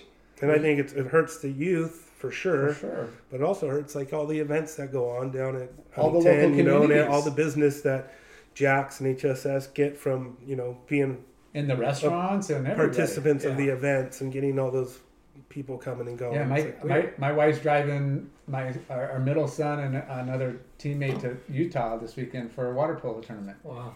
Yeah, we were like, "You're going." Yeah. uh, uh, just Are uh, you it's just a are you surfing um, for San Clemente for West Coast board riders? No, I haven't done Done any of yet? that, and if I did, I would probably I would I would be on the Dana Dana, Point? Point's team. Yeah. Ooh. And I, I, that's respectable because a lot of people like. Well, and it's- that's it's really your that's home is. really Yeah, where I, you- I Yeah. where my surfing roots are. Like I grew up in San Clemente. I grew up in Dana Point, Who who heads up Dana Point? Kirkshank. Uh, no, No? and Eric Diamond. Oh, Diamond. Diamond. Yeah, Eric Diamond. Diamond. Pat's did. been helping. Yeah. Pat. Yeah. Yeah. And Well, when we and start Benny's going, on hopefully, and- uh, hopefully you, you get on. Well, I'm gonna have to there. start practicing. yeah. Look at you all talk. What? What? Why don't you do it? I will. Yeah, right. I, have done one. Come on, dude. No, those things seem so awesome. Like I've Yeah. went and watched a couple of them. They, like I remember going to Australia, and then Australia's that's they've always been Yeah. like that, Yeah. where they have their their clubs and they do their surf clubs, and like every every good surfer comes from one club Some or club, the other. Yeah. For sure. So the fact that it's taken us so long to figure it out is Yeah. kind of hilarious because it's you look what it's done like for Santa Cruz and Yeah. the Central Coast and I've been uh, Ventura. And, I've been telling people on the East Coast about it, and uh, you know the dudes from Heritage, Kev Mo, and uh, yeah, Kev Mo's awesome. he's awesome. And I, I kept telling him, dude, you guys got to start. We're we're killing, you know, not killing it, but we're it's it's starting to become a thing here, you know, and it's up and down the, the West Coast now. You guys got to get it going. Yeah. and they finally got it going. And then if you look at it now, there's uh, tons all from New Jersey all the way down to Florida. So Yeah, Florida's that's got a ton Yeah. of um, of uh, Dude, they, they would have such great teams. There's so many, like, oh my gosh. yeah. Well, lately, like uh, there's a Space Coast Board Riders Club, I didn't know. Jacksonville, St. Augustine. Like, Oh, wow. there's they're starting to get, and you know, Florida's been open for a while now. Oh, for sure. and um, they've been posting all kinds of workouts and um, events lately, so Yeah. it's pretty bitchin'. And and Corey's back there full time, so they got some. Yeah, and they got and some guys. CJ's Yeah. back there full time, right? Shay's Shay's, Jay's back there full time. going. Yeah, I'm just make, talking, you know, those generations. Like you got the Yeah, old reps like us, all the Yeah. old pros that have, you know, are still it's a great concept. still doing it. But then the youth, the guy, you know, Yeah. and when we go, we Guys that see are older. everybody we know, Yeah, yeah. and then hang They're out great with events. families. It's They're great, great events. yeah. and it supports the community and it gives the the kids where there you know there's no national team anymore or you know maybe the parents don't have all this money to hire a, a coach and a private instructor where you know our hb you got brett simpson brandon guilmette you know Oh, yeah. danny nichols jeff deffenbaugh me if they don't want to win heats but you know like um, but you know and everybody helps out the kids and they want to you know help Yeah. bring them up and and uh, I mean, I think that, to be honest, I think that's kind of the future of, of for sure contests for sure. Until they can get those NSAs back going, and, yeah yeah. and even when they do, that's still like a great thing. Like you said, just that camaraderie and you know, our generation helping out the younger generation. Yeah. You know, we just need some of those big companies to put some more marketing dollars behind each. Yeah. Yeah. So what what what's who's who's the best surfer right now? John Gunn, Gabriel. Why are you feeding him? Why don't you just say Kelly? who's the best first surfer? Quit giving him. Well, Jordy, if I had to think about the last two months, Julian? I would say Peter Mel. Peter Mel. Woo! Yeah, Pete, Peter Mel. Mel, the Condor. Uh, honestly, I mean, yeah, all those guys you mentioned are, are incredible, but I think John John's the, hands down the best surfer in the world. Yeah, Did you I see think, that? I think, uh, I think Gabriel's a, a close second. yeah, Italo too. yeah. Did you see the? Uh, was it Vans Triple Crown Digital whatever awards? I didn't watch it. John John won for men's, and I think Carissa Moore won for women. But they showed a clip of John John. I think it's Sunset, Yeah. but he. I mean, Sunset is and it's big sunset, it's good size Yeah. sunset, and the way he surfs it, you're just you know how you you like. Yeah. That's a hard way to freaking. Fading, And he's laying on a rail. Sunset he's, is a super hard wave to surf. Yeah. And to surf it like some of those guys do, like they're riding a six foot point break. yeah. That's how he's Like the riding ra- the rail turns he's doing, and the timing is like the is Dude. unbelievable. when you when you The have- board placement on the wave later on when you have a like a chance to check it out. I forget where I watched it, but it was WSL or Stab or I saw some of the highlights. I saw his two But the way he Waves surfs this wave, like a big drop in, big wave, drop in, full on gnarly bottom turn, Yeah. and then straight up Yeah. in the hook, or you know, I'm just like Just timing and speed and flow. Two in a row. everything. Well, what's row, trippy like- trippy for me is that they're all riding, you know, their quiver, their Hawaiian quivers are like Six, I eight got, and I got three six O's and three six twos, and then when it gets really big, I'm busting out my six four. It's Like crazy. Like literally, that's those guys. Like John John's probably riding a six four in that yeah, that sunset. and he's six one, and yeah, it's Like, not like when I that when big- we were out doing it, it was like I didn't even have a short board. It was like I don't had think like, a paddle out sun, sunset under Yeah. seven two. Yeah, so it was like you had your six six for your you know normal everyday stuff, maybe Yeah. a short board, yeah. and then it was like seven oh seven six eight two. Yeah. So yeah, sunset. Yeah, I don't think I ever paddled out there less than a seven six. It's crazy how things have changed Yeah. dramatically so much. Yeah. It's pretty wild. Good though. Yeah. It's all- obviously, you look So at I- the talent and the way they're, they're surfing. You're like, yeah, it's just same volume. Yeah. It's just different different places. Yep. Yeah. Awesome. Yeah, I don't know, Yeah. So recap. dude. This This is got to do it all over again. Yeah, we got to do Yeah. this all over.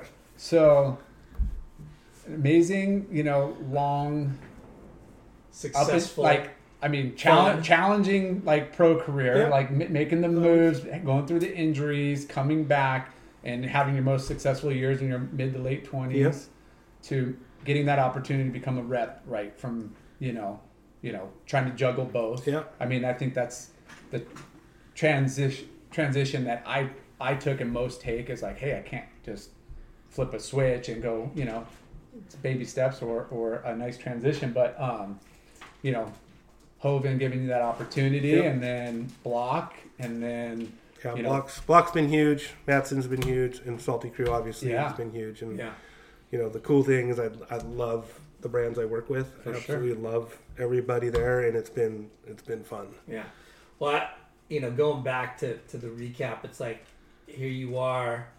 The, the thing that I, I found really you know surprising is how you, you grew up in San Clem- San Clemente pretty Yeah. much, and you you know by by what you said, you weren't that great of a surfer because you weren't, weren't weren't really into it. Mm-hmm. But moving to Santa Barbara, Goleta, Help That's help where- light the fire for sure. yeah, like that's where you kind of well, he was into it. He Got just didn't. serious. He couldn't ride a bike to the beach. He had to rely on, on like getting a ride, so that limits Well, your. I just your never thought pump. it. Never thought I'd be doing contests. Yeah. And then and then you come back and you Make the national yeah, team. make the national team, had really good success in the early pro-ams and Yep. you know and I I hate to look, you know, to say oh what if you know like what if you didn't blow out your knees, Yep. you know what kind of career you could have had, but who cares? Yeah. Like you said, you can't change the future from looking back at the past, right? Yep. But it's it's neat that uh, you know, Goleta, back to San Clemente, then to Hawaii, Yeah. Well, I- I'd never guess. chasing a girl, Mhm. right? Pretty much, Pretty much. and then becoming Which was with, which was with the best decision I ever made because Yeah. it was it was yeah look at the the, the re- friends I made, the the surfing I got to Yeah. experience over there. It that was, honed your it was, skills. it was that it honed was your skills incredible. even more, Yeah. and helped prepare you to be the the surfer, pro surf, the next level of pro surfing in Hmm. your career. okay hold that thought for a second your roommates with Hank you slept on his floor did you get a shot of you printed I, I did get a couple Yes. of Hank photos. yeah Hank. He Hank better. Not too many, not too many because he was uh, Archie was always there and he- Yeah, he, was, no, I'm just he would kidding. get he would get the best photos off the wall. Hank photo But yeah, Hank Hank was in, incredible. nice I heard he was a kneeboarder back in the day. He was a full kneeboarder. Yeah. yeah He was a kneeboarder at Creek, and he was an asshole. Like, like all the guys at, at Creek were, like all the older guys, which I'm I'm all friends with now. But it was, yeah I mean, same thing with Huntington, Northside, Yeah. Southside, or Newport. Like there was just a group of guys, the Kershanks and Billies, and you know Hank, and I mean, there was a handful of guys that were good surfers, not great surfers, but they held it down. yeah So you Kasey. didn't just paddle out there and be like, "Oh, I'm paddling out, right? Stuff points going off." I'm like, "Oh, gravels is good. I'm gonna just paddle out yeah there." Kasey, would you call those guys salty crews? They're pretty freaking salty. Thanks about as salty as they get. oh that's so funny Yeah. well, shoot. yeah It's been two and a half hours. thanks Holy bro shit. yeah Thank you guys. Okay, now can, now can you get over to the surf shop and do some count fill? All right, Yeah. later. I'm gonna, I'm gonna have to. Let's not forget to thank our sponsors today. Yeah, pot of sushi Pot of coming through. Sushi, thank That you so awesome. much. New- tasty, yeah. tasty beverages from Yeah, Ashland. and Is the that hard seltzer? bowls. Get one of these in San Clemente. Bonsai Yeah. bowl. Yeah. Well, Kasey knee brace Curtis. Thanks I'll for- bring you one. I got like 12 of them. Uh, in- he- sitting in my he's attic. got bad knees. I got bad knees. Yeah. Thank you so much, dude. This Yeah. has been um, an honor and a privilege. It's fun hanging out with you. You're freaking one of the best sales reps out there, next Yeah. to uh, me next and to, Mark. to you two. Uh, let's keep let's- the dream alive. Instead of working, let's go surfing. Yeah. Sounds good. All right. Or Invite hunting. us to your Salty Crew uh, sales meeting at Surf Ranch. Yeah. Yeah. You hear that, Or, or, T or Gun? go sling some arrows. You're that pirate? All right, let's do that. Let's sling some arrows. Yeah. Let's jump out of a plane. Let's do it all. All right, peace. Later. Later, guys.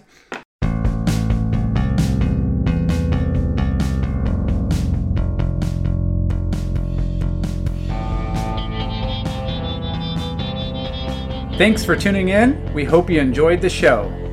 Please give us a five star rating and spread the word. Special thanks to our good friends James Williams for our awesome artwork and Justin Reynolds for the amazing music.